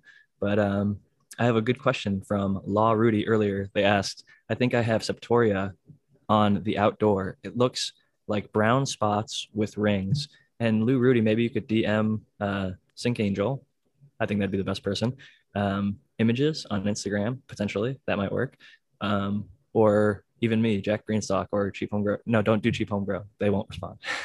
um, but yeah, that I think sending a photo would help. But I'm curious, Matthew, just from that description, uh, what are your thoughts on Law Lou Rudy's question? Yeah, so um, I mean, I could answer it assuming that it is Septoria, but uh, it does kind of sound consistent so far. Um, there's a few different like, there's a few different things that like a brown spot can kind of look like. So sometimes they've got like a, a violet halo around the the brown spots. So the brown spots were like usually the lesion is like necrotized tissue. So like the pathogen is like necrotizing the tissue and feeding on the um, the substance that comes from that process. And so then that gets wider and wider, kind of like how a tree grows, kind of like wider and wider over time. You know, like the living bark is in the middle, and then the more like dead cambium tree, uh, bark and all that. So it's kind of like that, but in I guess reverse. so for Septoria, um, I find that um, I've had people have uh, a lot of um, good control with just simply cutting off a lot of the leaves uh, to reduce like reinfection points, and also um, and it's also it's helpful to see if you can find like like actual evidence and signs of like mycosis. So like fungi will sometimes will oftentimes at some point have like a a spore phase right? Or like a, a uh not just spore it was like sporulation i guess. So you'll have like structures that you can like actually physically look at whereas like bacterial brown spot or whatever like pseudomonas which is also something you might be seeing that looks very similar on the leaves will not have that like mycelia if that makes sense. So that's a that's one way you can tell the difference, but it's not always available for you to tell the difference. But if you do see that, then you might know. A good comment from uh, Smart Poker says leaf septoria, if I recall, is rampant on tomatoes. Don't plant close because the question did say it was outdoor, and I do imagine a lot of gr- growers and gardeners are planting within their other crops, maybe for stealth reasons or just because that's how they like to grow their garden. But that might be one of your issues. Is check your surrounding crops or interplanted crops for issues as well that might be spreading it to them um, as part of your general IPM strategy. Good point from Smart Poker. I actually agree with that. I actually want to enhance that and say that um, there are tons of Septoria species and they go after tons of different kinds of plants. So not only tomato, but many other plants as well could be a vector. And we don't really know the dynamics of that. But there's a lot of other like really common pathogens that are also adding cannabis to their long, long, long list of plant hosts, like botrytis, for example, um, certain generalist powdery mildews and that sort of a thing. So I would not be, uh, I, I am not surprised that Septoria and possibly even uh, different pathovars of Septoria might exist, and Pseudomonas uh, for that matter. Um, but to actually treat your uh, question, um, culling the leaves can be helpful, but it's not uh, the only thing. If you're not in flower, if you're in veg, um, utilizing like wettable sulfur, I find is really, really useful, and people don't tend to get reinfection. Um, if it's really humid and raining where you are, I find that both for um, bacterial spot and for Septoria, um, these uh, often really enhance the the the reinfection when you already had the problem, and also the um, the ingress of it in the first place. So I'm not sure if you're dealing with that right now where you are, but that could be a possibility.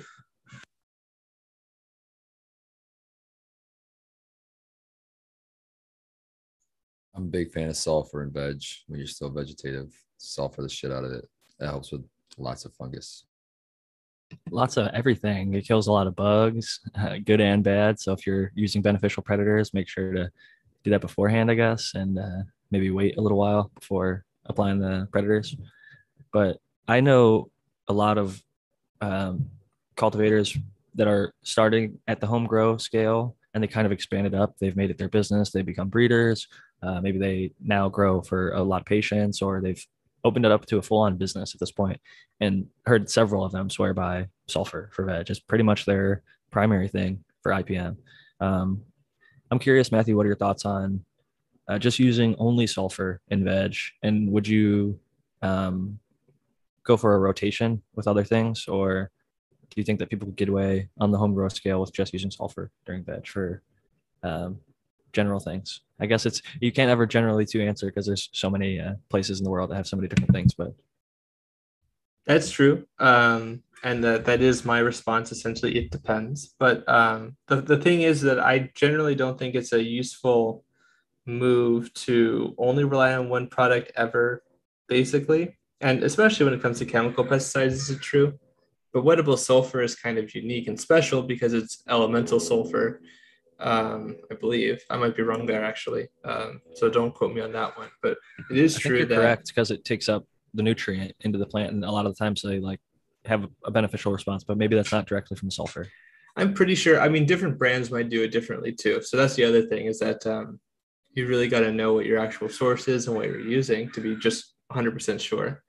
Um, and you got to be really fastidious in some locations more than others. But the reason why I think sulfur is a lot more, um, it's, it's a lot less of a problem is because the thing, the kind of mode of action for sulfur is different from like a toxin that a an insect or something can like develop a resistance to really easily.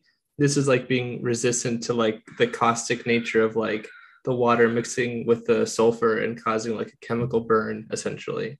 Um, so it's a lot it's a lot different in that way. Uh, so I think of it, and it's also cheap, which makes it really really great as like a great kind of um like a you know just to have like as a, as a general spray. I think that it, it is useful, and I think that's kind of what you're practically asking me. But I do feel like it has a great weakness in that you can't, or I really wouldn't spray it anywhere close to like flower time for kind of obvious reasons. Um, and then also, um, you know, sulfur does have some negative effects if you're not wearing your PPE. Um, you could potentially inhale or insufflate or something the sulfur in a way that might you might be really sensitive to in a way that your friend might not be. So just because somebody that you see is doing it one way doesn't mean that you're going to have the same reaction. And I know many people who have learned that they were allergic or otherwise more than the average person sensitive to certain compounds. So it's not how you want to find out, you know. I think that's uh, very well answered, and um, I agree. There is probably a benefit to most people picking up more than just one product, whether whatever it is, sulfur or otherwise, and doing a little rotation. Um, but yeah, very good points there. And um, I had a question in chat, but I'm not going to address it because I guess I have some. I was blocked by this person, so I'm I'm curious if uh, Spartan or anybody else has grown their genetics, but I, I don't know if you guys have.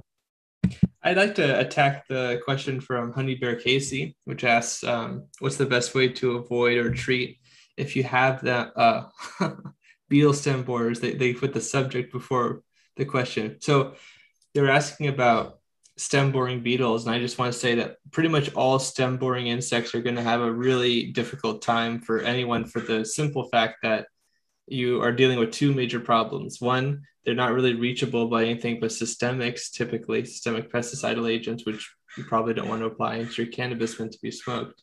The other problem is that even if you do find something that works, like maybe Beauveria bassiana gets in there, or maybe something else does, uh, some sort of like a botanical insecticide that's not very toxic to people or that degrades rapidly or something like this.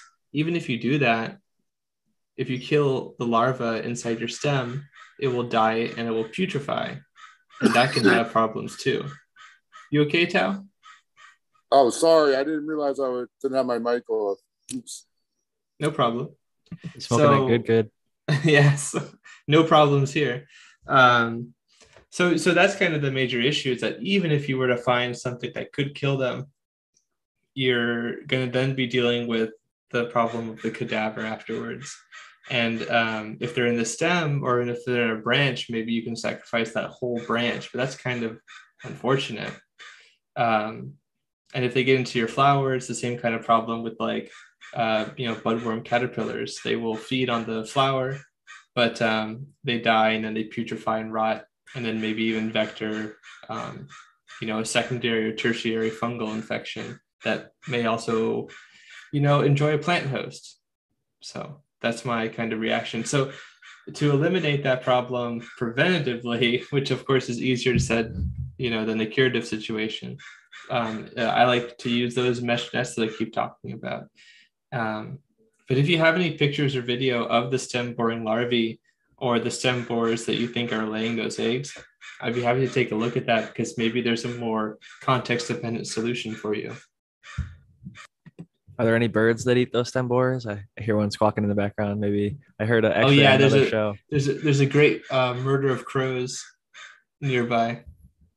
Yeah, so I actually was listening to a different show where a cultivator who's uses, I believe it's dragonfly earth medicine practices, where they try and like close all the loops and uh, have a very natural organic cultivation setting. They mentioned that they actually liked having trees nearby, not directly over top of the cultivation because it would block sunlight and have lots of pests. But they said having uh, certain birds nearby actually dramatically reduced the amount of pest management that they had to take care of because a lot of the birds actually feed on uh, insects that you know would be harmful otherwise to their garden and it's an interesting balance with uh, nature the people that try and really push like the most natural uh, they have like interplanting lots of other uh, flowers and things like that to attract pollinators and predators and things like that it's uh, fascinating to see those people that have implemented it fairly well and are able to have success uh, year to year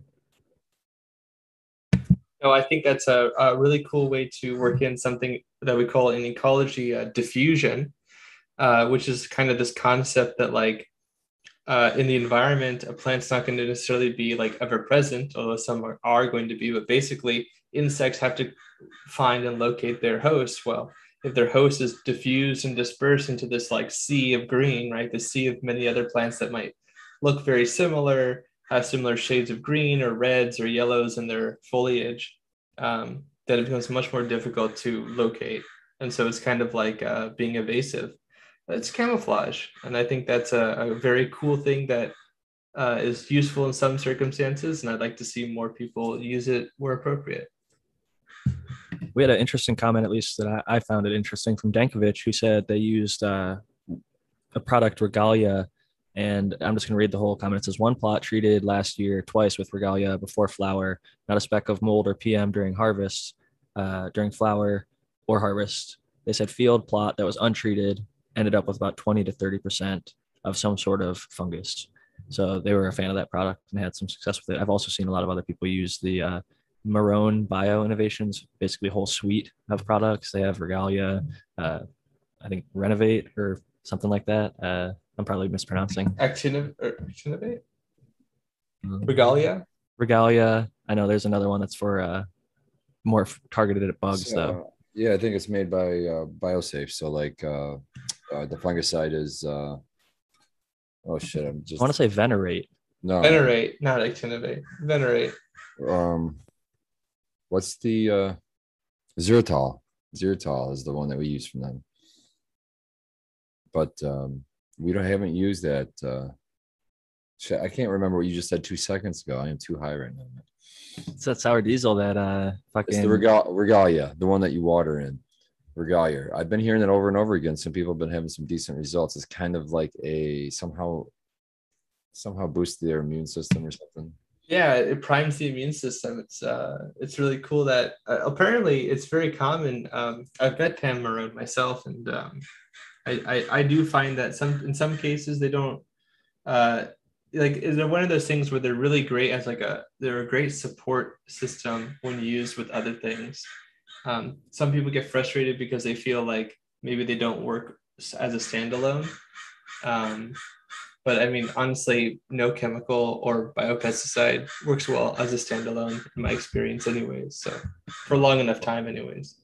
That was my uh, experience with Dr. Zymes. I was kind of using it as my standalone and eventually found something that wasn't able to take care of. So I've started like rotating and using other products as well. Uh, Venerate is one of their products. It's a bio insecticide, is what they have it labeled as, but they have a whole bunch of products. Regalia is another one I see. It's labeled as bio fungicide used with cannabis. Uh, but like Matthew said, it's not like it's going to make you uh, impervious to anything out there. But I have seen people have good results that are diligent about using this with their IPM. There's another one, Amplitude is bio uh, fungicide. I haven't seen Stargus. Uh, Grandevo is the other one, bio insecticide that was more, I think, targeted at the actual like uh, bugs, the creepy crawlies, the um, shelled things. But yeah. they have a whole bunch of other products that I haven't heard of.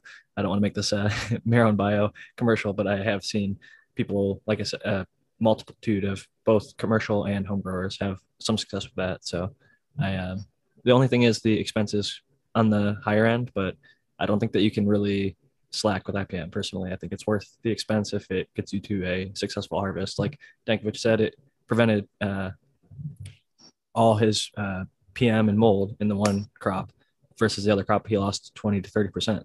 So now that he knows that, he can do the calculations on what's 20 to losing 20 to 30% of my crop worth to me, uh, both financially and like the emotional loss. You know, you spend all that time and money investing and growing in it. So when you go to chop it down, you've got instead of like happy workers that are chopping out a dank crop, they're like, oh, there's like, you know, 30% of this is now gone. And our work that we put in is like almost sort of went to waste in a sense. Uh, some people will extract it, but it's definitely not as good as it feels to harvest some good clean cannabis. So definitely worth considering those and other products and ways of managing molds and uh, fungus like that.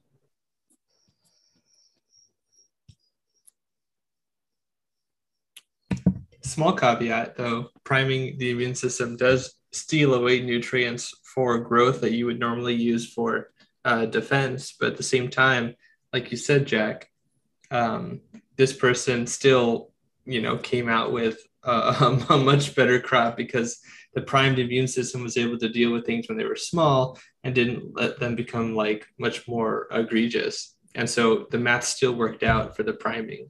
So even if that's true, you know, and I'd love to see more research on this, specifically how to quantify it, perhaps is important. But um, even if you do prime the immune system, you still probably get uh, a net benefit. I also really think that it can't be uh, overstated the importance of doing stuff like Spartan really well documented on his Instagram, like maybe a few weeks ago uh, at this point, but how he prunes his plant outdoor so that it's not going to be overgrown so the air can move through it and managing uh, at a smaller scale most home growers should be able to have the time to go through and manage your plant at least to some extent where it's not just completely leaf on leaf in a, a giant bush where no airflow can go through it. There's leaves just piled on top of one another. If you can keep it nice and clean, um, like he has his in that video, um, I think you're gonna have a lot less problems with the molds and mildews. But even with that being said, uh, circumstantially, everybody's in like Florida, for example, it, it's so rainy. Uh, a lot of those people are going to have really tough times outdoors if they don't have some sort of greenhouse to keep the water off of their plants uh, late in flower. So it is situational, but in the places that you can kind of get away with the crop, um, you can do a lot of things to give yourself the best chance to not run into some of those issues without using any product uh, at all. So that is something to consider the management. I got a DM, got distracted. I'm sorry. Spartan, we got about five minutes left before you got to get run into uh, Michigan Bros Grow Show. Do you have any final topics or thoughts that you want to get to before uh, we get running? Before I don't want to. I'm not. This isn't your sign out. I'm just curious if you have anything on your mind uh, from this past week or this show in general. Um, really, I've always got one thing on my mind. It's always in the back of my mind, and that's, you know, protect rowers' rights in your states, in your areas, get involved. So I'm going to take this few minutes and just remind people here in Michigan that on September 15th, we're going to have, there's a caregiver rally on the state capitol at noon. And um, I think it's a powerful statement that um, Steven, the man I work for at Minton Gardens, is allowing us all, and he's going to be with us to go down there. We're going to work a half a day and then leave it to be up there by noon. And uh, we're going to be up there with the caregivers to throw our support You know what I mean?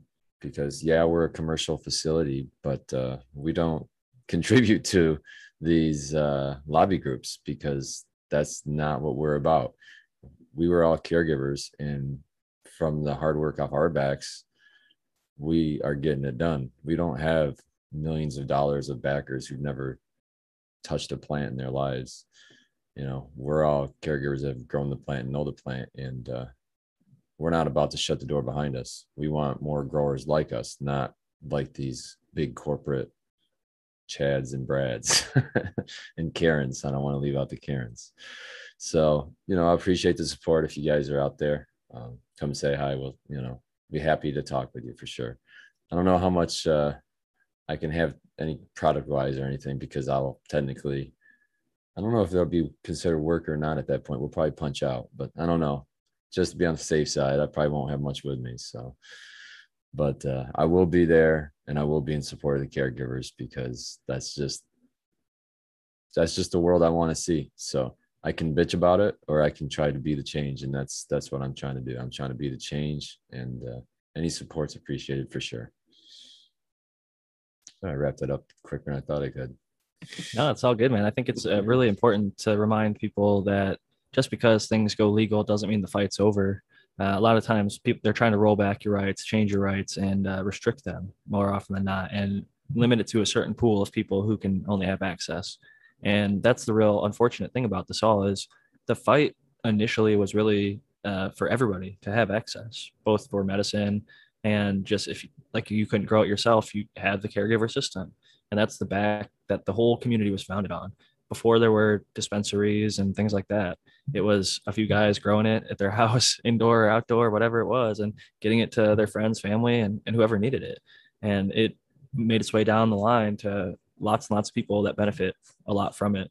And those people are now being left behind and actually tossed in jail in some cases. So that is the world that they're pushing for on the more corporate level. And it's um important that we make the consumers and growers aware because oftentimes we can just be in our own little bubble, like shut ourselves in. We've got to grow. Some people are growing their own food. They got their plot of land, and as long as they pay their property tax or whatever, and uh, don't fuck around too much, the government will leave them alone. And but then there is shit like this now. You do have they won't just leave you alone because I think in Illinois, one of the parameters for being a home grower was that they were going to have to have a police officer come to your house and inspect the area. Like like if a cop has any fucking idea how a, yeah. a proper grow setup. Is he an electrician? No. Is he certified for cleanliness like a, a, restaurant would be? No. There's no real benefit other than to scare the shit out of you and say hey look this cop is coming over and he knows that you're going to set up your grow in this area. And if it's a little too big for them they're going to start questioning hmm is that really just for you? and shit like that. So they do try to scale back your rights and they do try to get more invasive and personal and uh, I do think it's worth noting that we have to be aware of what um, the politicians and big businesses are doing because oftentimes they work hand in hand and they have the money to pay these lobbyists. So we got to be aware of that. Yeah, and I guess I was being a little um, cryptic, I guess, but just to fill people in in a few minutes is like what we're fighting here in Michigan is there's a lobby group called the MCMA, the Michigan Cannabis Manufacturers Association, that has a lot of the biggest let's say the biggest as far as how much money they have and how big they are as far as size and everything. Not quality. But uh the biggest names in cannabis they call themselves the big three like the big three of uh, the car industries because that's a big thing here in michigan. And uh but there's i don't know how many people are in this lobby group but they've got uh millions and millions and millions and millions of dollars.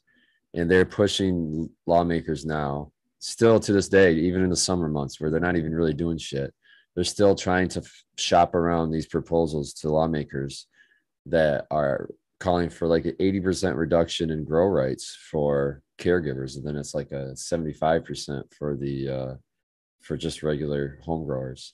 So not only does it affect the, the, the medical market for caregivers, but it's affecting home growers too. So, you know, everybody likes to say, "Oh, I don't care, I'm not a caregiver." Well, it doesn't matter if you're a caregiver. Are you a home grower? even if you're not a home grower, do you enjoy homegrown weed? You know what I mean? It's, do you enjoy liberty? Let me give you a flashback to the fucking days of propaganda. There, go to Reefer Madness, go to even the last five, ten years, listen to any of these politicians that are anti cannabis talk about cannabis. Go to a city council meeting like I have and hear the groups that are saying that they're afraid that their kids are going to die from using marijuana and that they're afraid that they're going to, you know, smell nauseous smells and there's going to be poison and the kids are going to have it in the streets and just the the fear and paranoia that these people have. So all it takes for them is to make a war against the home grow, which they're doing currently. I've already seen some of these anti-home grow lobbies. Uh, in some cases, it's the corporate uh, growers here in California. They don't like seeing that people are growing their own and not having to go pay 60 plus per eighth. And so they're like, hey, these grows are going to catch on fire. They're selling moldy weed to their friends and they're doing this and that. And they're giving all these things and trying to scare people into taking the rights away from people that are growing for themselves. So it's um, in California, we have to be diligent. In Michigan, you all have to be diligent. I think in Oklahoma, we saw earlier, uh, I don't know if it was this year or last year at this point, but they fought Metrc and didn't let Metrc come into their state, which I think was a win for them. So it shows that just uh, being diligent about these uh, cannabis related politics. I know that we don't want to be political. Nobody wants to be fucking political until it affects you, right? so don't wait until it fucks you. Uh, pay attention, keep your head up, and keep your eyes open. Uh, that said, Spartan Grown, I want to let you give your final thought and shout out now that we've uh, driven that point home. I think. Yeah, after all that, man, really, it's this plant's always been about love, and uh, I experienced a little bit of that uh, yesterday. I loved going out into the community, meeting everybody, and sharing everybody's weed with each other, and just talking weed and seeing. You go to that event. It was ninety. It was over ninety. It was blistering hot, but there was a smile on everybody's damn face. Nobody was, you know, freaking out, and uh, it's just the power of the plant. And and I'm still riding high on those good vibes. So um, I'm just I'm just gonna leave it with that, with love, man. Just growers love, and uh, I'll see you guys next week. And uh, if you guys want to hang out with me a little bit more, I'll be on in you know about 15 minutes of Michigan Bros Grow Show. We'll see you guys there. See you guys. Peace. Thank you so much, Spartan. You can find him at Spartan Grown or Spartan Grown at gmail.com Peace if you want to have an Spartan. email. Always great having him. Uh, you can also see his commercial work at Mitten Canico. They're doing some really good stuff over there as far as the commercial market goes. But honestly, I'm most impressed by just his knowledge, uh, his hard work, his hustle, both at his uh, job at Mitten Canico. You can see he puts in the hard work while he's there, and at home, his home grow, he's killing it. Uh, but on top of that, he goes on shows like this for two hours, and then he goes on Michigan Bros Grow Show for two hours, and he's on GML on Friday night, and he's on all sorts of other shows. He's on these UK shows. He's really putting a lot of time into the community. So I got a lot of respect for Spartan Grown and his dedication to this plant. It really shows. He's got the love and the passion, and uh, he's all in on it. So uh, I'm happy to see him have the success that he's having, and I'm very thankful that he's still a member of the show. So uh, big cheers to Spartan Grown. I hope that he gets a little bit of time with his dogs. He gets to get some water and refill his tray and stuff before he goes over to the Michigan Bros Grow Show now. So, uh, cheers to him. Uh, now we've got just the three of us. So I'm curious. Uh, I guess I'll pass it first to um, the American one, and then we'll go to Matthew for a little IPM update before we close out. American one, do you have any thoughts on uh, the show so far, or uh, general comments, questions? Uh, not really. I, I we covered everything pretty good. I do think that uh, I like biopest control, but because I do, uh, I have to agree that the sprays you have to use different ones because they build up a tolerance. But I don't think they really could build up a tolerance to most insects that eat them. So that's always a thing that I think is a plus. But other than that, yeah, nothing really to comment about. Or uh, I've been busy lately, so I haven't been doing much reading. It's all good, man. It's uh, I, I'm that way right now. I'm actually a few weeks behind popping seeds for my next run. I've just been putting it off and putting it off. Uh, super busy. I need to clean up my veg space a little bit and just I need to throw the seeds in some paper towel with some water, and then that way I'm just forced to fucking get going from that point. Um, but yeah, I'm definitely looking forward to those pine tar kush and 79 Christmas bud coming up, and the Amy Aces that I've got in flower right now. It's a full probably two and a half, maybe almost three weeks ahead of the Donny Burger next to it. So it is uh, significantly more developed, but they're both looking good. So happy garden, uh, happy life. I was drooling over them too much. That's why I'm distracted. I'm not popping the seeds. This always happens every time I get shit in flower. I start getting uh, excited about it. Well, and I'm also giving more attention, you know, just making sure everything's all right and dialed in. And I forget, oh, I got to get shit going in veg now. So uh, that's the way it is. But Matthew, you've got about 10 minutes left. Do you have any uh, general comments on IPM or have you seen any good questions that you'd like to get to that we haven't addressed yet? There's always time for IPM, right? um, let's see here. Uh, well, I, I did mention the sclerotinia recently. Um, and I do feel like, uh, you know, recently I, I was taking a walk outside and I've been seeing, I don't know if you have as well, Jack, but I've been seeing a lot more of those uh, sort of orb weaver spiders that are pretty common here in the south, southwestern North America area. Um, uh, I mentioned this because this is usually the first signs for me, more or less, of when the seasons are going to change um, from dry to less dry uh, around autumn time, late summer, autumn time. And so, if you are also sharing that seasonal change, um, like a lot of uh, my friends are doing in the East Coast of uh, North America, people are doing a lot with um, precipitation and humidity problems. Um, and I want to say that despite the fact that I'm a big fan of the mesh screen that I talked about, I think last week, this week I want to say that um, there are some challenges and limitations to emphasize that with the mesh screens. And that's that, for example, um, because they're small, tiny holes, you might get a shade, you might get a little bit of shade, but that might be tolerable. And uh, you might also deal with a humidity spike as the air kind of passes less permeably through um, you know, smaller mesh holes essentially. And so you can kind of trap the humidity more that way. Um, and a lot of people are dealing with pathogens like we said today here. So I'm kind of not surprised. Pseudomonas, uh, Septoria, Sclerotinia, um, you know, also some like Pythium and Phytophthora and things like this. Um, to keep on those sorts of things, you know, crop scout every day. Be try to become familiar with the the pests that you're actually going to deal with. Um, a lot of people ask me what's the best treatment, what's the best, they'll say like IPM spray or something like this. But really, it's the reverse of that question. It's what are my threats? And are they where I am? And whether they are or are they not, what are those treatments that are available for me? And uh, there are people that are creating, especially university contacts and things like this, um, that are doing a lot more of that research in hemp trials and that kind of a thing. So I'm super excited for the next two to five years um, and seeing some of this information come out uh, a lot more. I say two to five years, even though it's been happening for a few years already, because I think that we'll get a lot more of the um, sort of bionomics data, uh, multiple seasons of um, information and multiple year studies um, finalized. And of course then they have to get published because if it doesn't publish who cares about it right? Unfortunately. no shit goes to pre-press now. People are doing the yeah, preprint papers and everything's getting hyped before it even gets published or peer reviewed and not the peer review even means anything anymore because only like 20% replicates but not to shoot down science too much i love it but. oh no well well some things well no you make a, a, really brilliant point that's the other reason why i say two to five years because um, some people might find some things are effective uh, in some locations or, or whatever trials, and they might be less effective in others, um, especially as we uh, ramp up the complexity. If we're talking about like a sort of a chemical having an insecticidal effect, I would expect um, in a lot of cases for that to probably hold true in most places. Um, but you know, who knows? Uh, we, we're constantly selecting for more resistant pathogens, more resistant pests, because uh, the resistance oftentimes already exists and we're just killing the susceptible ones. And if we don't do that in, in the right way, in aggregate, that can cause um, uh, the populations to only be composed of those that are particularly strong against those threats that we give them. So just always keep frosty and uh, switch it up.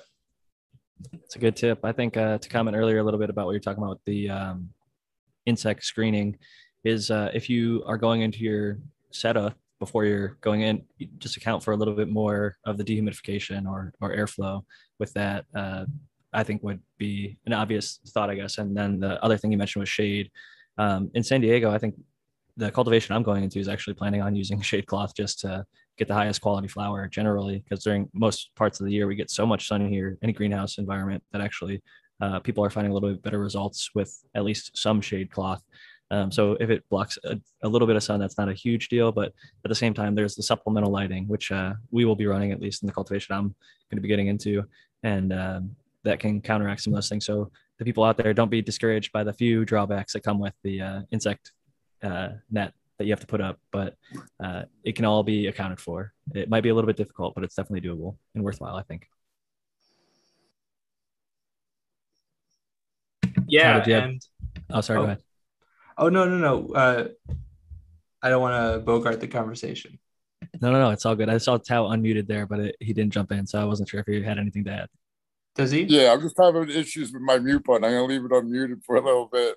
It's all good, man. Yeah, it's, there's no loud background noise or anything, so you can stay off mute. Uh, but yeah, I think sometimes it, it's useful to have some shade cloth, especially in the middle of the summer for some of these plants, you know, which would be a good thing. But yeah, towards the end uh, is when you're really probably most beneficial or nearing the end for flying insects. now with the sensors, there's so much you can dial in. Like you could have a sensor on top of your greenhouse and a sensor at the canopy, and then those are communicating with your lighting system to keep a constant DLI or uh, PPFD level, whatever you choose to go about setting. And like Brandon was talking about, he's like, "Oh, I keep my greenhouse at the minimum It's like 74." It's like the lowest it gets to 74. Those plants are living a pretty uh, easy, smooth life. You know, it's it's Yeah, like yeah. they can handle a lot colder. Uh, not that it would benefit them, but they can. And so the fact that he's keeping it in a pretty ideal range for almost the entire grow with uh, element uh, supplemented CO2 in a greenhouse with supplemented lighting, I can understand why uh, the performance has been so impressive. And it's been so fun to watch. I like this Bicket OG has got my eye so much. I'm like, I want to fucking fly to Oklahoma after that harvest is done and like try some because it just looks so appealing. Um, so, and it's two of my strains that I enjoy a lot, GMO and cherry pie, which I think are going to make a killer combination. Uh, the people of Oklahoma are in for some really good flour there. But um, with no further ado, we're coming up to the uh, two hour time point of the show. Uh, this is a live show that we do every week, and we'll be back next week. But if you want to find uh, Matthew Gates, where can we find you, Matt? You can find me in three major locations. You can follow the uh, account link that you see me talking in the chat with to go to my YouTube channel, Zentanol, where I talk about IPM related materials. You can also find me on Instagram at SyncAngel and on Twitter at SyncAngel. And I just reposted and posted on my Instagram a bunch of really cool, heavy research about uh, insect microbiome um, symbiosis and uh, explains some of the reasons why aphids and other insects are so really so great at uh, feeding on plants, um, whether they have a, a high nutrient and Brix content level or not, because they literally have microbes that will make essential amino acids for them if they don't have them in their food, um, and also help to uh, limit and degrade the plant immune response. So if you're interested in that research, take a look at it. Thank you so much, as always, for joining us. It is uh, our pleasure to have you, as always, this week. And next up, the American one. Where can the people find you? And any uh, final thoughts? Jack, always thank you for hosting. You always do a great job. Uh, it's good to be here every week. Good to see everyone in chat. Uh, yeah, no last thoughts really. I just uh, everyone keep going. And I'm the American one on YouTube and the American one underscore with underscore Keens on the IG. And you can hit me up there or uh, yeah, you can hit me up on my email if you're interested. Uh, S-C-H-L-E-S at AOL.com. We'll get you there. And uh, yeah, have a great week, everybody. Cheers. Thank you so much for joining us, the American one. And I just thought of something at the last minute here that I want to show off before I give my final sign out. It's not any of my doing. Uh, there's some person allegedly in California who wants to remain anonymous, who refers to themselves as Granny Stormcrow, who's created what's called Granny Stormcrow's list. And if you scroll down, you can just Google those words, Granny Stormcrow's list. I'll send this link into the chat though. Um, the really interesting thing to me is that there's more and more research. And if you look at the dates, it says uh, 2010 to 2020. Now, um, these are articles which you can click on uh, conditions and related articles. Then you can go through and say, like, if you have insomnia, you click on like I, go to find insomnia, and you'll find a bunch of white papers about cannabis related to insomnia and studies related to that. Uh, then there's the endocannabinoid system and uh, endocannabinoid system genetics, phytocannabinoids. So if you're interested in the phytocannabinoids and you want to learn more about that, you can click on there and find studies from the dates broken down specifically 2010 to 2014, 2015 to 2020 if you're looking for more modern studies and things like that. But I'll go over to the conditions art articles just for a second because I just find this very interesting. Uh, for anybody who hasn't checked it out, I don't think enough people know about this. I think it's a great resource. Um, so, like I said, you can just go through, click on whatever letter, uh, like if you have insomnia or some other thing that come starts with an I, you can scroll through. It's not the most perfectly organized, but you can see there's tons and tons of research and I think it's a very valuable resource uh, to the cannabis community. And I've shared it with somebody who is seeking research uh, about a specific topic. And I was able to find it by using this. So I wanted to help find, help people that are interested in the cannabis specific research find it. And I think this is a great place. So uh, shout out to Granny Stormcrow, whoever you are. If you are in California, cheers to you. Uh, they choose to remain anonymous, but they put out this great resource for everybody and they continue to update it. So cheers to them. I am Jack Greenstock, as you'll be able to see here in just a second when I stop sharing my screen. Uh, right behind me, Jack Greenstock, there's my logo. You can find me on Instagram primarily or email me, jackgreenstock47 at gmail.com. You can also get a copy of my book, 50 Strains of Green, on 50strains.com if you're interested. I'm also on Twitter, Jack underscore Greenstock. Thank you all so much for coming. It's been another fun week. I always enjoy doing this with the panel, no matter how big or small it uh, starts off as or finishes up at. Uh, it's a great time. Enjoy these guys' company. I enjoy the chat's company. Uh, thank you all so much for coming back. I'm going to try and get this up within the next half hour on the podcast platforms. I did that last week. That's usually my my new goal. Uh, so hopefully the listeners out there that listen to the podcast will get it coming as soon as possible. But for all those in the YouTube live, thank you again for joining us. Have another great week. Uh, this is Jack Greenstock signing out. Peace and love. And for Dr. MJ Coco, Growers Love, and Aaron the Grower, send some uh, thoughts and prayers up there to ATG Acres. He is still in the uh, fire territory in Northern California. So, um, you know, thoughts and prayers to ATG. He's a good guy. That's why he wasn't with us this week. So we missed him, uh, but we'll hopefully see him again soon, and hopefully he stays safe and his family. So uh, much love to him. I'll catch you all next week. Thank you.